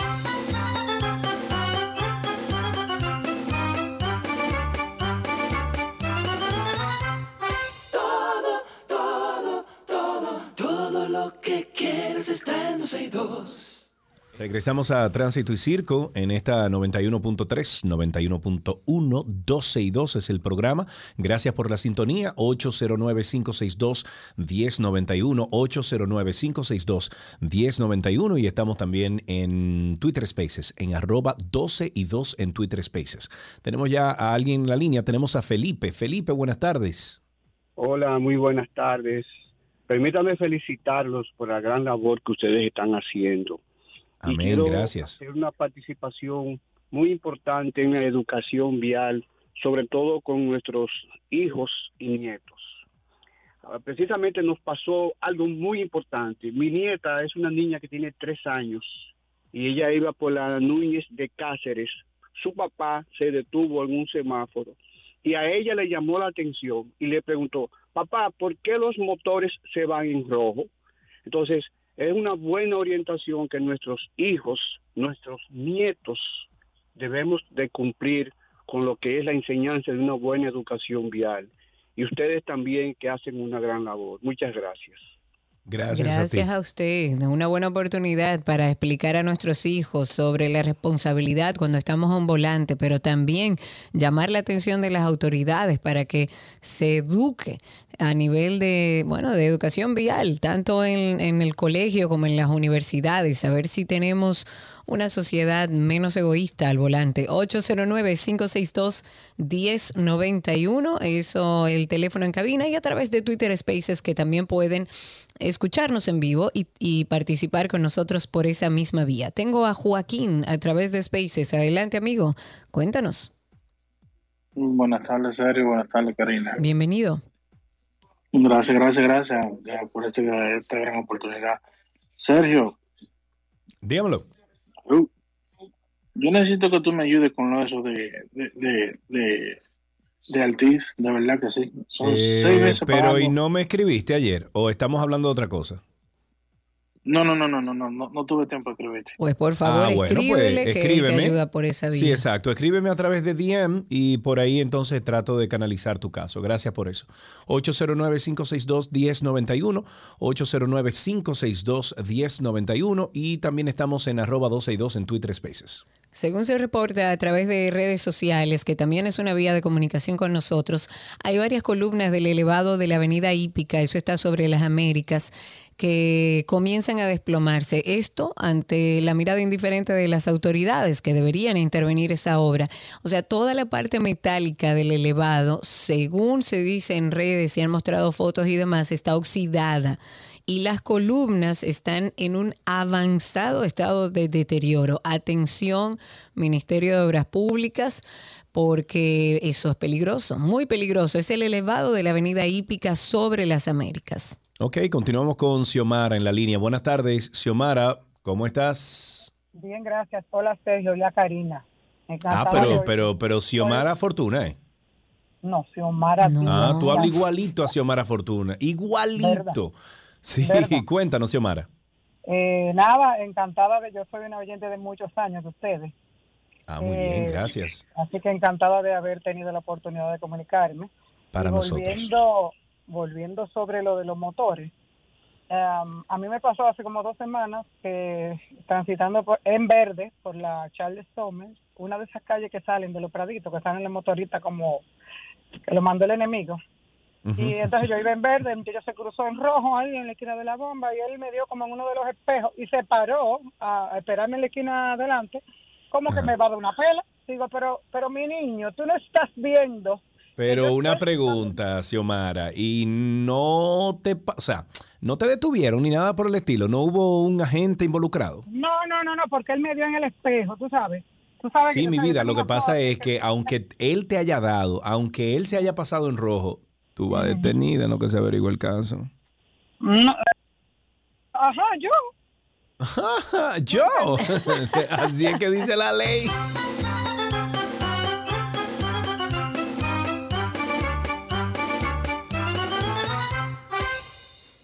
Eh, Según nos seguimos en el... escriben a través de WhatsApp, y perdón, eh, una persona que pasa por ahí todos los días dice que incluso las varillas de ese elevado están por fuera. Bueno. Bueno, bueno. Eh, dice Carlotti, las varillas Eso afuera. Ah, sí, Exacto, perdón. que acabo de mencionar. Tengo a Dani en la línea. Daniel, habilita tu micrófono. En la línea no, en Spaces. Adelante, Dani, cuéntanos. Buenas, buenas tardes. ¿Qué lo que hay? Hello, what? Eh, por aquí todo bien todavía con, con el COVID, aquí en su buena. Mejórate pronto. Hey, Sergio, eh. Karina, ¿cuándo vamos a comenzar con el partido, Sergio? Porque Vamos, Porque vamos. eh, Karina tiene que integrarse. difícil, Un partido de cero vamos a formar. Sí, sí, sí. Hay que trabajar en eso, viejo, porque estos tigres están, lo del PRM están haciendo lo mismo que ellos criticaban del PLD. Dios Triste, ¿no? mío, Dios mío. Cuéntame, ¿algo más, Dani? No, eso era todo solamente. Era preguntar para preguntarle a Sergio acerca del partido, que hay que comenzar a trabajar en eso. Sergio, ya, estamos tú sabes, ponte en eso, ponte Hay en que eso. trabajar en eso.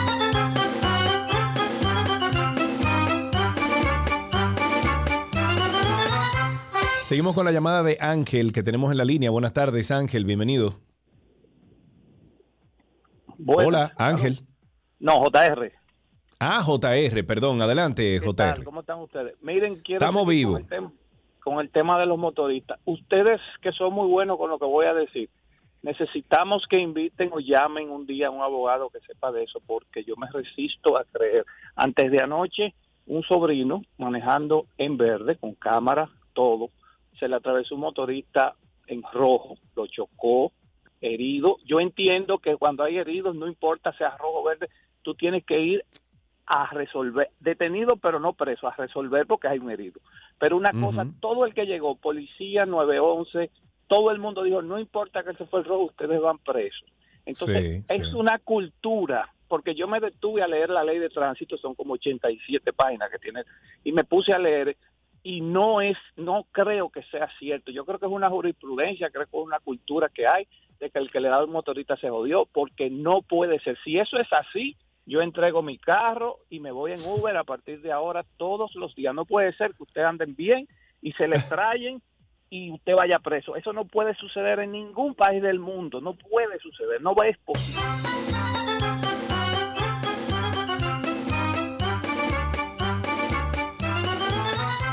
Bueno, amigo, así es que funciona. Tenemos otra llamada. Tenemos en la línea a. No, entonces este era JR. El que va ahora era el que estaba ahorita. Creo que Ángel fue que dijiste. Déjame ver. Ángel, ¿estás ahí? Sí, estoy aquí. Perfecto, adelante, Ángel. Ah, buenas tardes, Sergio. Buenas tardes, Karina.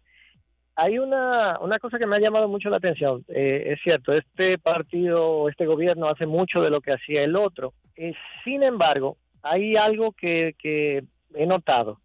Eh, estuve leyendo que en lo que va de año han decomisado unas 12 toneladas de cocaína y, o de droga en sentido general. Y el año pasado fueron 19 toneladas. Entonces me llama mucho la atención el hecho de que estos corredores, esos pasillos, ese, ¿cómo diríamos? Ese importar y exportar, no tiene un año que se colocó, eso tiene más tiempo. Entonces, ¿cuándo van a comenzar a someter a la gente que tiene que ver con eso del gobierno pasado? Muy bien.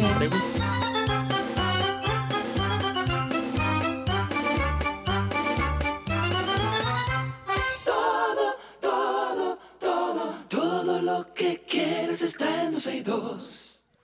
Seguimos en Tránsito y Circo. Recuerden el teléfono en cabina 809-562-1091 y a través de Twitter Spaces, encontrándonos en Twitter como 12 y 2. Ahí mismo está en nuestro usuario el enlace si quieren entrar directo. La Embajada de, de la República Popular de China expresó en el día de hoy su profunda lástima por la muerte de su compatriota Jay Lee, de 34 años, durante un altercado con una dominicana en una ferretería de aquí de Santo Domingo, donde ambos trabajaban, y consideró que el hecho se trató de un caso aislado. Las autoridades chinas han informado que se han mantenido en contacto con representantes del gobierno, a quienes le han externado que lo más apremiante es el arresto de esta dominicana, Frangelis María Fulcar, de 30 años, involucrada en el homicidio. Pero en ese sentido, piden que se trate el caso de manera justa y de acuerdo con la ley. Y cito, la víctima era un empleado como cualquier otro, no era dueño del negocio ni jefe de la empleada. Eso explica el referido comunicado. Las autoridades chinas dicen que los emigrantes chinos o dominicanos con origen chino son gente trabajadora y respetuosa de la ley y que saben integrarse activamente y retribuir a la sociedad local y han hecho y seguirán haciendo importantes contribuciones al desarrollo económico y social de nuestro país. Y en vista de lo que se mencionó arriba, ellos dicen y esperan que los diversos sectores puedan tomar este caso aislado con racionalidad y que la prensa lo reporte con objetividad. Tiene que ser objetivo, tiene que ser fundamentado sobre la ley. Lo que sí también es cierto es que hay grandes representantes de la comunidad china que ciertamente han aportado mucho en nuestro país, pero también hay otro grupo de nacionales chinos que están en nuestro país y que hacen sus trueques para evitar impuestos, para... Va, yo le estoy diciendo, vayan a la Duarte, la DGI, que se tiren la Duarte y revisen todo lo que hay ahí. Se tiren la Duarte. Pero y eso es así, Karina, eso no es así tan Que fácil, vayan muchacha. a revisar y vayan a ver todos Mm. los negocios que hay ahí. Habrán unos que están todos cumpliendo con la ley, pero hay otros tanto que dicen teorías oscuras que tienen hasta ya un formato para evadir impuestos. Mira qué bien. Ahí tenemos a Jason en la línea. Buenas tardes, Jason, ¿cómo estás? Buenas tardes, chicos. Tradúcelo, tradúcelo, Jason. Jason, Jason, Jason. En inglés. Oye, e- esto es un reporte especial. Mira, yo llamé para una cosa solamente. Para apostar para el nuevo partido. Le tengo un color y le tengo hasta el es- el eslogan ya. A ver, cuéntanos, ¿cómo se llama el partido? ¿Cuál es el El color? partido, el partido rosado y el eslogan es ni blanco, ni verde, de- ni el morado. Ahora somos el rosado. Así.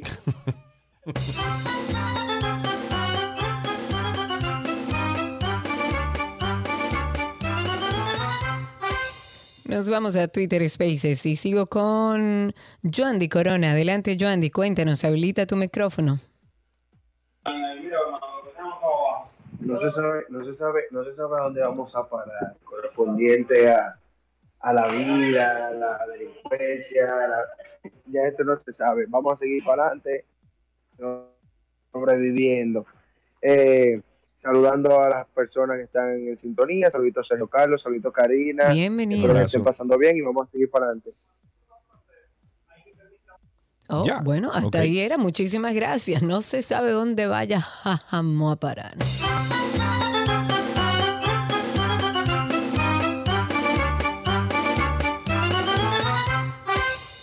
Ok, seguimos entonces en el 809 562-1091, 809-562-1091 y también a través de Twitter Spaces arroba 12 y 2. Ahí tenemos a Rosa en la línea. Buenas tardes, Rosa. ¿Cómo estás? ¿Cómo están ustedes? Muy bien, gracias a Dios. Cuéntanos. Mira, volviendo a tomar el tema de Karina, señores, aquí tú vas a cualquier sitio, bueno, no puedo decir, el de la parte de Duarte, de la, de, ¿cómo se llama? De, de, de Villacón. Y si tú vas a comprar algo en sitio chino, te dice que en efectivo no te cobran el ITEVI. Y que, y que si tú pagas, y que si tú pagas con tarjeta, primero no te cogen tarjeta, uno. Segundo, si te, si, si es en efectivo, no te cobran el ITEVI. Si es con tarjeta, te cobran, la, te cobran el 18 y el 5, además de eso, en esos sitios. Si es verdad, eh, hay muchos sitios que es así. Y si tú vas, los salones chinos de las uñas, te voy a decir, pues yo me atendí en uno. Primero, no cogen tarjeta para no reportar los impuestos. Y no Rico. que nadie sepa lo que venden. Segundo, a las, a las, a las empleadas no, no están registradas ni en la TCS, ni se le paga impuestos, ni, ni, ni hay, ni hay una, una, un salario mínimo realmente. Que me perdone el señor cónsul de China, pero aquí hay muchos chinos explotadores. Y la DGI se hace loco, la Secretaría de Trabajo se hace loco, la, porque se supone que si tú tienes un, un salón, un establecimiento, ellos deben verla porque la gente cumpla la ley. Entonces, las Oh, empleadas de, de, de- de salones chinos, te lo voy a decir, es, es así. Ninguna está inscrita en la TCS, por ejemplo, porque yo iba en una y dice, señores, pero riéguense. Me dice, no, porque perdemos el trabajo. Entonces,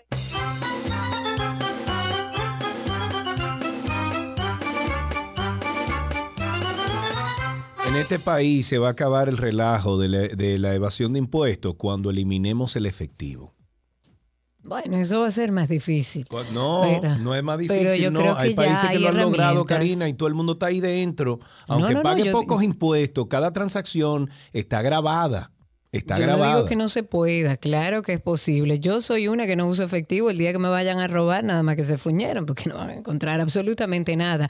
Ahora, eh, lo que sí es que ya hay muchos meca- mecanismos tecnológicos que ayudarían a la DGI a que busquen a esos evasores de impuestos. Aquí, yo lo he dicho siempre, es mucho más fácil aquellos que están formales, que cumplen con su deber frente a su país y al Estado, cargarlos más. ¿Por qué? Porque bueno, es seguro y no me cuesta nada y, déjame yo cargar a esta gente porque necesito más dinero, pero no es justo. Aquí la mitad de los dominicanos no pagan impuestos y ahora estamos hablando de una comunidad, reitero, trabajadora y conozco nacionales chinos muy trabajadores y con negocios que le pagan como debe ser a la DGI y a todos sus empleados.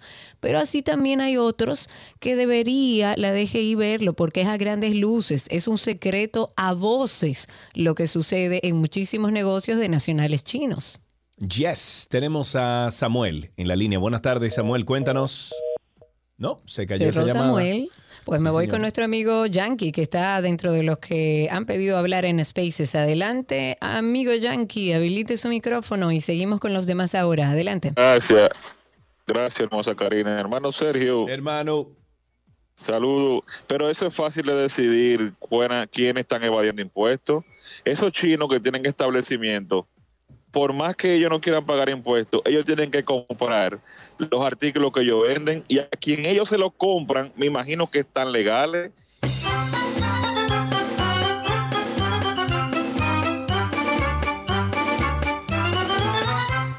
Ay, Karina. Ay, Karina. ¿Qué pasó? Ay, mía? Karina. ¿Qué fue ahora? Ay, Karina. Ay, que Yané. Y con ustedes.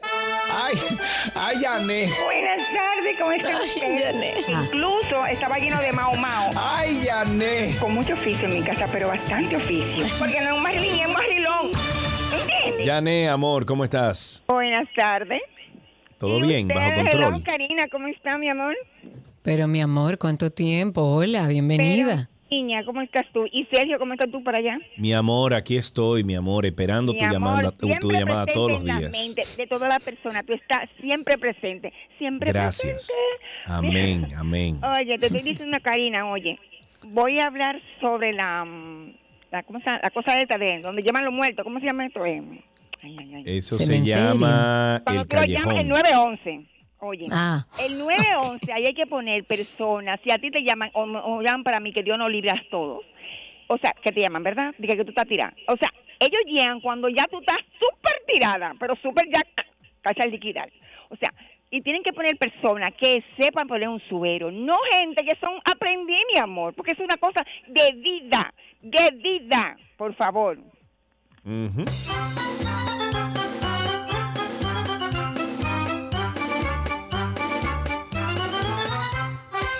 Triple Maduro está a través de Twitter Spaces. Un beso, Yané, siempre con esa energía que nos contagia. Triple Maduro, adelante, cuéntanos.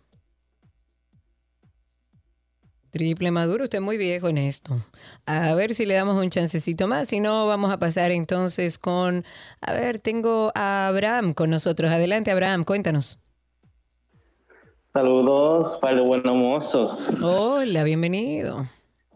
Eh, yo tengo dos temas, dos temas breves. Adelante. Este, re- respecto a lo de los chinos, imagínate, yo conocí un youtuber que quiero ser presidente, que quiero que sea el presidente de la República más adelante, y su vice, la distinguida Producción Rosario, eh, que habló sobre la eliminación de los impuestos, o sea, del efectivo, y yo lo vi muy, muy, muy acertado ese, com- eh, ese editorial que dijo ese excelentísimo youtuber que quiero que sea presidente un día de esto, ya que tiene los, tiene por, por lo menos tiene el conocimiento. Oye, bien. Señor. Y la Claro. otra cosa. Bueno, ya tú sabes, Es Carlos Durán al el- Palacio. No, tú sabes, producción Rosario también. El producción Rosario es la que va a contestar el, cuando tú llamas al Palacio. eh, va a decir buenas tardes, bienvenido al Palacio. Bien, eh, gracias por llamar al Palacio Nacional. Eso es lo que va a decir. Cuéntame Eh, la segunda cosa, ¿cuál era? Recuerdo los motoristas, señores, Dios, Dios. Los motoristas no cogen cabeza con el semáforo en rojo. Ok, esa no era. Gracias No por tu es- no participación. 809-562-1091. Voy a seguir con José, que también lo tengo a través de Spaces. Adelante, José, cuéntanos. José, vamos, Abraham, a cerrar tu micrófono. Bueno, vamos con la línea 809-562-1091. Ahí tenemos a Luis desde Punta Cana. Luis, buenas tardes. Saludos, eh, eh, Sergio Carlos, Karina, adoro su programa, siempre lo tengo en los vehículos para ponerme al tanto de todo. Gracias, gracias, me gracias. encantó ¿Cómo, esa cómo está palabra, Punta Cana? ¿Cómo está la hermana República de Punta Cana hoy? bellísima. De verdad que han habido unos días que ha estado de lluvia, pero en verdad ayer, desde ayer y hoy han sido unos días espectaculares. Eh, Qué bueno. Hace unos 28 grados, diría yo. Pero Uy, está muy, muy agradable el clima. Qué bueno. Cuéntanos, hermano. Mira, una de las... eh, soy empresario, antes de todo, y cuando escucho la, la conversación o la exposición que ustedes tienen el día de hoy, molesta, porque nosotros como dominicanos tratamos de pagar impuestos, sacrificarnos con tener todos los números claros para pagar. Y obviamente eh, uno se siente no más que celoso, sino un poco como eh, apartado de extranjeros que evaden ese impuesto. Entonces nosotros los dominicanos como que sí nos duele. Ustedes vienen acá en el área de Bávaro, Punta Cana en general, y van a encontrar todos los restaurantes chinos llamados Pica Pollo que tienen solamente personal de nacionalidad haitiana. Entonces ya ustedes van a entender por qué lo tienen todo de nacionalidad haitiana. Es obvio que no tienen documentos, obvio que no pagan impuestos y obviamente que no tienen ningún tipo de derecho. Entonces, como hablan del director de la DGI, que le da explicaciones que erróneas, pero si vienen acá a Punta Cana van a ver que todos los restaurantes chinos llamados Pica Pollo tienen un personal haitiano, sin un dominicano no tienen un 20, eh, 80, 80, 20, como establece la ley. Eh, vamos a encontrar que de ninguna forma están haciendo el trabajo como deben de ser. Y nosotros que somos empresarios que pagamos y que eh, la DGI está arriba de nosotros, uno se siente marginado. O sea, ¿a quién le creo? O sea, ¿quién me salva? Eh, los chinos sí pueden evadir impuestos, claramente, con un personal que no tiene ningún tipo de identidad, o nosotros los que somos empresarios y tenemos que cuadrar todos los meses para Para sobrevivir, claro.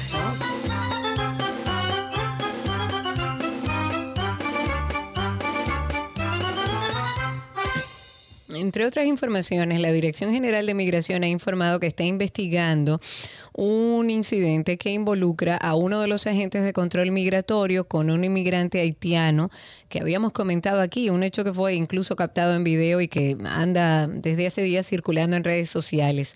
La dirección reitera que no va a tolerar violaciones a los derechos humanos de los inmigrantes y esto es un hecho aislado que se está investigando y tendrá el régimen de consecuencias correspondiente. Aprendamos esas dos palabras, querido gobierno, régimen de consecuencias. Así también se enseña a una población.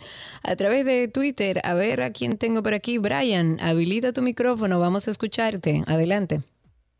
Hola Karina, hola Sergio. Le voy a responder a Yankee. Bueno, una cosa es que mi mamá estaba parqueada una calle después de mi casa y un motor se le estrelló. Al final tuvimos que pagarle todo y nosotros no fuimos los culpables. Mi, mi, mi madre estaba estacionada y en verdad eso no, no puede ser. Otra cosa, yo trabajé en la DGI y hay algo que se llama, y le voy a responder a Yankee, importancia fiscal. La DGI no le hace caso a muchas cosas a la vez, sino a lo que tenga importancia fiscal. A lo cual, si hacen, eh, si algo le llama la atención o algo que está dentro de su gestión que están haciendo, si ellos le van a prestar atención, como las, las empresas que reportaban cruzadas, que tenían dos empleadores, ejemplo, si ustedes cobran por dos vías, se les reporta una parte y no se les retiene como es. A eso le prestaba a eso le prestaba atención la DGI hace unos varios años y este año pasado y todo eso.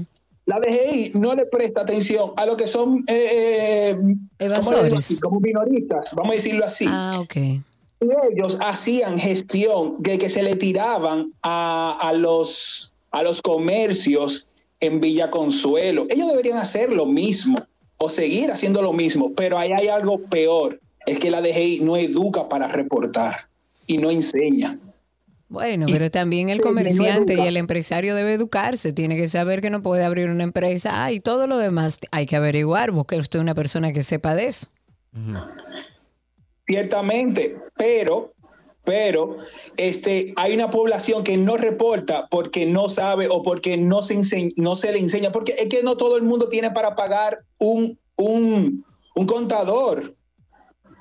¿Entiendes? Sí, claro, si- claro, si, no se le enseña a la persona, hay, hay una población que está que deseando pagar, seguro que sí, deseando pagar para estar legal y, y no se le enseña. Yo creo mucho en los procesos de educación y estoy de acuerdo contigo en que podemos iniciar un proceso de educación para esas pequeñas microempresas que están iniciando y que a lo mejor no tienen el conocimiento ni el dinero para pagarle a una persona que lo asesore en ese sentido.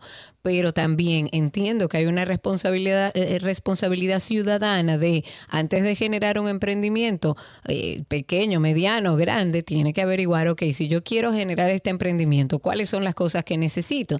Incluso eh, buscar información en la misma DGI, mira, voy a poner este negocito, o sea, hay formas de hacerlo, pero estoy de acuerdo contigo que un proceso de educación nunca está de más. Me voy a ver a través de redes sociales, tengo a Creo varias tengo- personas. Tengo, a alguien aquí en la línea, Diony. Adelante, está en la adelante. línea. Buenas tardes, Diony. Cuéntanos. Buenas tardes, mi hermano. Hermanito. A un restaurante chino en el Evaristo Morales. Unos inspectores de sanidad entraron al restaurante. Entraron, entraron a la cocina y salieron de una vez. El carro lo hasta prendido afuera. Entraron dos y salieron de una vez. Con el sobre que le pasaron los chinos en la mano. Guay.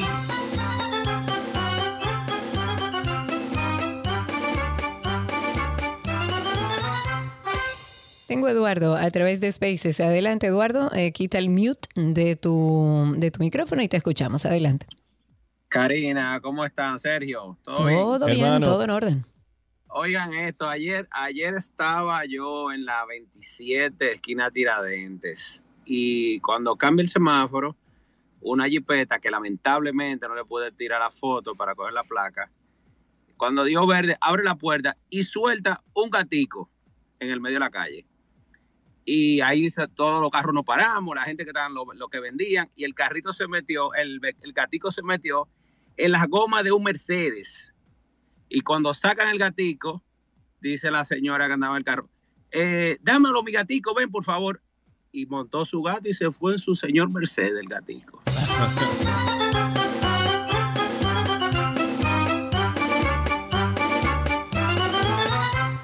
El gatico, compadre. Bueno, eh, no creo que tenemos otra persona aquí en línea.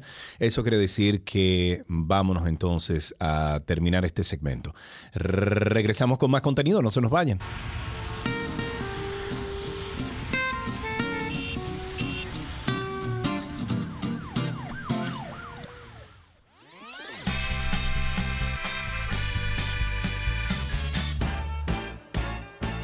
Ahora viajamos atrás en el tiempo para escuchar nuestra canción del recuerdo de hoy, Boogie Wonderland. Esta es una canción del grupo estadounidense Earth, Wind and Fire, acompañados de The Emotions, y esto fue lanzado en el 1979 y fue escrita por L. Willis y John Lind. Es considerada como un clásico de la era disco y alcanzó el puesto número 6 en el Billboard Hot 100 y el número 2 en el Hot RB Hip Hop Songs, debido a su pegajosa y energética naturaleza. Este gran hit del género disco fue la base para la canción I'm Alive de Stretch and Burn Present Maddox. La canción alcanzó el número 6 en el Reino Unido en septiembre de 1996. Como es de esperar, esta canción también ha sido muy utilizada en otros medios, aparte de la radio, como en el cine. Boogie Wonderland ha aparecido en películas como Billy and Mandy's Big Boogie Adventure, Madagascar, Happy Feet, como se mencionó anteriormente en Caddyshack, Intouchables y la versión de la banda de rock Girls Against Boys sacó para la película de 200 Cigarettes. Un remix de la canción fue utilizada también en el juego de Dance Dance Revolution Mix, interpretada por el grupo Extreme llamada Wonderland. Y la versión original apareció más tarde en Hotus Party 3. Hoy, Boogie Wonderland por Earth, Wine and Fire de 1979, cuando nací yo, es nuestra canción del recuerdo.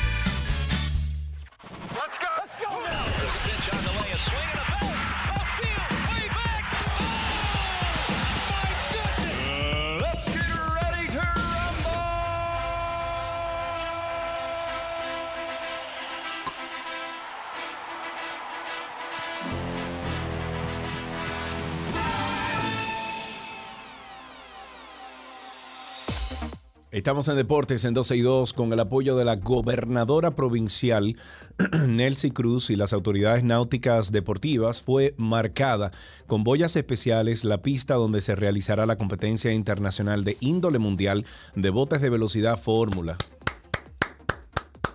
Bravo. Una isla rodeada de agua, caramba. Gra- gracias. Bravo. El pasado domingo se produjo un gran acontecimiento en las playas de Montecristi cuando se corrió la voz sobre la presencia de los eh, afamados botes cuyos pilotos entrenaron eh, a la vista de todos, desarrollando extraordinarias velocidades. Juan Seyaca Jiménez, presidente de la Confederación, Confederación Dominicana de Deportes Acuáticos, quien encabeza la comisión técnica del evento, junto a técnicos nacionales e internacionales, su personal, los pilotos presentes, hicieron las mediciones del lugar, tanto de superficie como de profundidad, y dieron el visto bueno. Qué bueno. Yo recuerdo esas carreras que hacían, eh, Cari, ahí en el. Era en la boca del río. eh, Dios mío, Osama, en la, en la boca del río Osama, ahí en el malecón, justo enfrente del Alcázar de Colón, ahí se hacían una competencia chulísima de bote en los años, principios de los 90, finales de los 80. Chulísimo, chulísimo. Yo lo que sí estoy segura es que tenemos que incentivar el deporte acuático en cualquiera de sus versiones, por lo mismo que tú decías, somos una isla, estamos rodeados de agua por todos lados. En tenis, Naomi Osaka, alguna vez primera del ranking, llega a la temporada de arcilla comprometida a no juzgarse con demasiada severidad. La japonesa llegó a la final de Miami el mes pasado y va a disputar el Abierto de Madrid gracias a una invitación que le hicieran. Este certamen comienza hoy y dice, trato de avanzar, de abrazar mis errores en comparación con los años previos también, así que no soy tan dura conmigo misma. Eso dijo Osaka el miércoles. Si cometo un, erro- un error o si no muevo la pelota con suficiente rapidez, porque en la arcilla tienes que moverte mucho más, me diré que no debo estar enojada. Ella está haciendo como un trabajo mental antes de llegar a esa competencia. En una noticia de la NBA, Giannis Antetokounmpo sumó 33 puntos y 9 rebotes a los Bucks de Milwaukee, campeones defensores de la NBA, superando o superaron los 116-100 anoche a los Bulls de Chicago para rematar la serie de primera ronda en cinco partidos. Los Bucks, terceros del, eh, del este, avanzaron para enfrentar a los segundos sembrados Celtics en las semifinales de la conferencia que inician el domingo en Boston. Los Celtics eh, barrieron a Brooklyn en la primera serie. Tras repartirse los primeros dos juegos, los Bucks se llevaron los restantes tres duelos por un promedio de 23.3 unidades. Ganaron esos encuentros sin Chris Middleton, el jugador elegido al Juego de las Estrellas que sufrió un, esquin- un esguince en el ligamento eh, medio colateral de la rodilla izquierda en el cuarto periodo del segun- segundo juego. En otra noticia, en este caso de alterofilia, la brillante atleta de alterofilia Crismeri Santana, ganadora del bronce en los pasados Juegos de Tokio, ha revelado esta semana que tiene como gran meta facturar otro ciclo olímpico perfecto, actuación que lo ubicaría en un sitial de preponderancia entre las grandes figuras del deporte dominicano en toda su historia. Y dice, logré subir al podio en todos los eventos importantes del pasado ciclo y eso es lo que estaré buscando repetir en el actual. La pesista nativa de Ato Mayor, pero que ha adoptado a San Pedro de Macorís como su provincia donde nació su carrera deportiva, describió que durante el irregular eh, periodo previo a los Juegos de Tokio se trepó al podio en campeones en campeonatos mundiales y panamericanos, Juegos Centroamericanos, Juegos Panamericanos, hasta cerrar con su resonante medalla de bronce en la pasada cita olímpica. Me voy con fútbol, con su doblete. En la derrota del Real Madrid ante el Manchester City, Karim Benzema se coloca al frente de la clasificación de máximos goleadores de la Liga de Campeones una vez disputados los partidos de ida de, se- de semifinales. El delantero francés del Real Madrid suma 14 goles en esta edición de los Champions y supera en, un, en uno al polaco Robert Lewandowski, cuyo equipo eh, ya está eliminado. Benzema que ha marcado nueve goles desde que se inició la fase de eliminatorias directas, está a solo tres del récord de goles de Cristiano Ronaldo en una misma edición de las Champions. Y otra de fútbol también en este caso, el mismo Brasil que aclama a sus cracks negros le da la espalda cuando alguno de ellos quiere sentarse en el banquillo como entrenador, consecuencia del racismo, de prejuicios heredados de la esclavitud que aún hacen estragos en, en el país. Esto según los expertos. El campeonato de fútbol de primera división en el que participan 20 equipos solo cuenta con el, con el entrenador de raza negra del Goiás, Jair Ventura, hijo del mítico atacante Jairzinho, campeón del mundo en México 1970. Y lo más habitual cada temporada es que no haya ninguno, pese a que en la liga brasileña muchos jugadores son de raza negra y un largo etcétera, entre ellos ha maravillado, empezando por Pelé, por supuesto. Lo más impresionante de ese dato no es que no haya entrenadores negros, sino que ese debate ni siquiera existe en el fútbol brasileño. Eso dijo Marcelo Carballo, director ejecutivo del Observatorio, eh, Observatorio de Discriminación Racial en el Fútbol. Señores, tenemos un podcast, se llama Karina y Sergio After Dark y todos los viernes a las 7 de la noche publicamos nuevos episodios. Escuche este, el más reciente. Esta vez continuando nuestra serie de Nadie nos explicó, hemos hablado sobre la muerte, sobre el no y ahora hablaremos sobre el fracaso. ¿Qué significa para ustedes el error? Cuando nosotros vemos el fracaso como algo únicamente negativo, entonces nosotros creemos que no podemos mejorar, que debemos rendirnos. Esta manera de pensar puede hacer que nos castiguemos indebidamente o que castiguemos indebidamente a aquellos que cometen errores. Que el fracaso y el error se convertían en un aprendizaje porque se le daba énfasis a la solución y no siempre está enfocándose en el error, en el fracaso, en lo negativo y eso lo único que hace es bajar la autoestima, hacerte sentir que tú no puedes y crearte muchas dificultades para la vida adulta. Los grandes emprendedores siempre dicen que ellos han aprendido más del fracaso que del éxito, porque te obliga a cambiar lo que estás haciendo, a hacer algo diferente. Karina y Sergio, After Dark.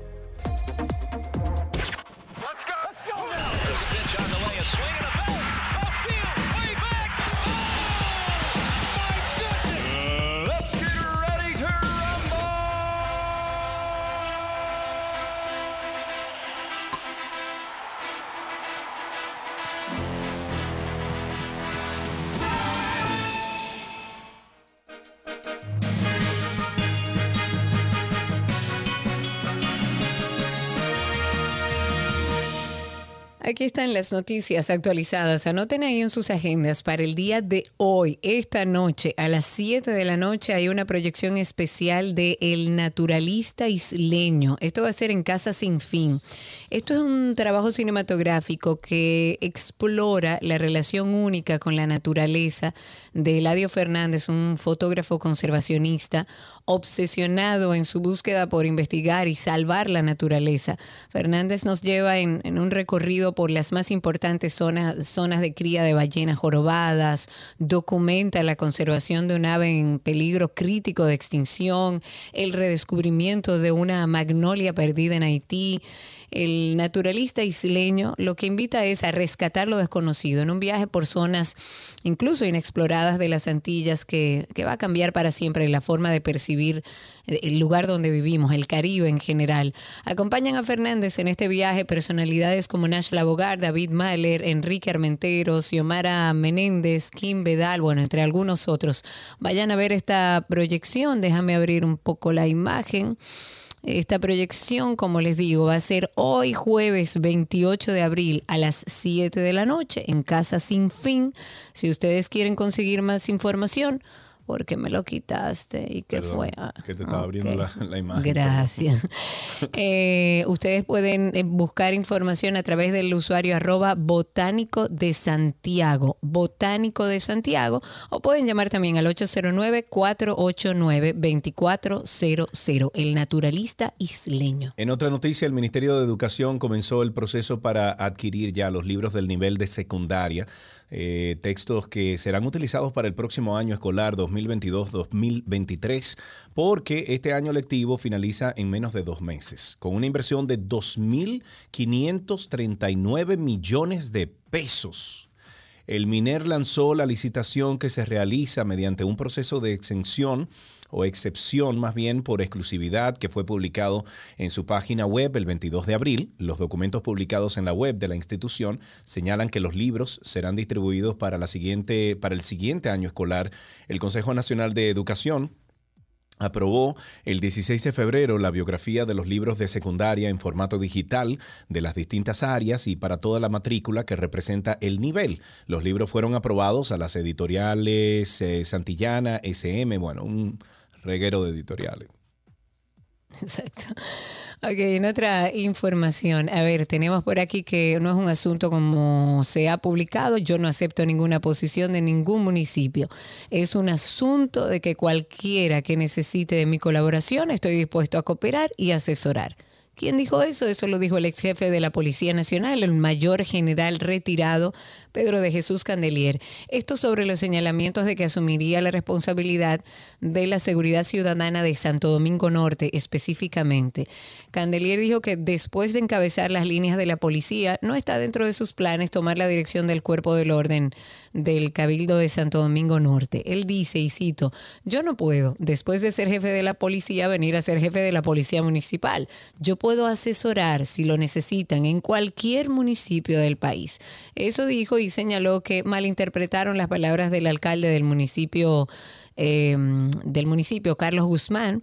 El también exdirector nacional de Foresta explicó durante una entrevista que se le hizo eh, por teléfono eh, que sostuvo una primera reunión en la que se acordó la realización de un levantamiento de la problemática de cada sector que conforma a Santo Domingo Norte para entonces identificar cuáles son las dificultades que les aquejan.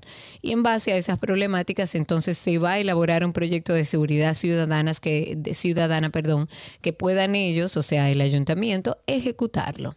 Ok, el presidente de Estados Unidos, Joe Biden, criticó a Moscú por hacer afirmaciones ociosas sobre el posible uso de armas nucleares en el conflicto de Ucrania y dijo que esas aseveraciones mostraban la desesperación de Rusia. Y estoy citando, nadie debería hacer comentarios ociosos sobre el uso de armas nucleares o la posibilidad de usarlas. Es irresponsable, dijo Biden. Biden dijo este jueves que Estados Unidos no permitirá que Rusia use el chantaje del gas para presionar a los aliados europeos y socavar las sanciones impuestas a Moscú por su invasión a Ucrania. No permitiremos que Rusia intimide o chantajee para eludir estas sanciones. No permitiremos que use su petróleo y gas para evitar las consecuencias de su agresión. Eso dijo Biden. Joe Biden pidió el jueves al Congreso 33 mil millones de dólares más para Ucrania diciendo que este apoyo no es barato, pero que Washington no puede permanecer al margen frente a las atrocidades y agresiones de Rusia.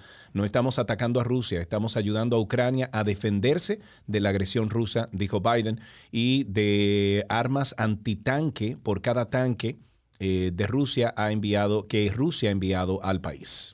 El director de la unidad de quemados del Hospital Ney Arias Lora, el doctor Eddie Bruno, ha informado en el día de hoy que los dos pacientes que fueron ingresados. No, no, Karina, Karina, Karina. We don't talk about Bruno, no, no. Wow, wow, wow. Y yo no tengo nada que tirar.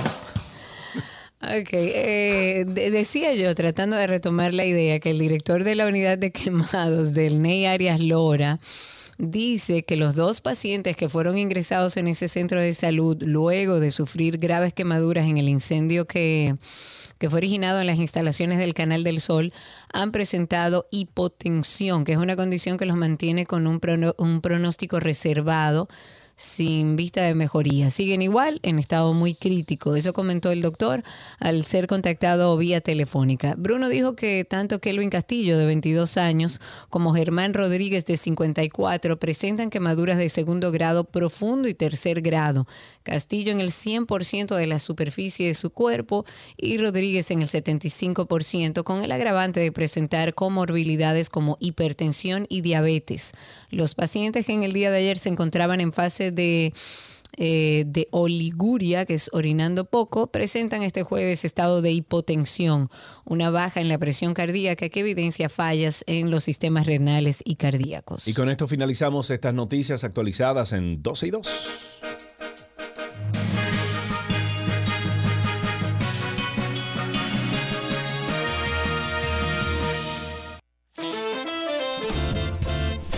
Tiempo para decir hasta mañana. Mañana viernes nos encontramos por aquí de nuevo, señores. Pórtense bien.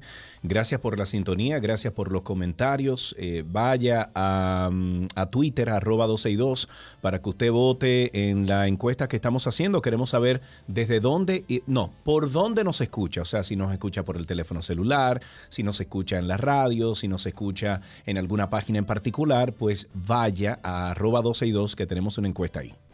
Sí, señor, y recuerden, a través de redes sociales puede encontrar también nuestro nuevo podcast, Karina y Sergio After Dark. Asimismo lo busca, por ahí comentamos muchísima información, pero tiene también los enlaces directos para escuchar cada episodio. Karina y Sergio After Dark, será hasta mañana. Chau, chau. Bye, bye.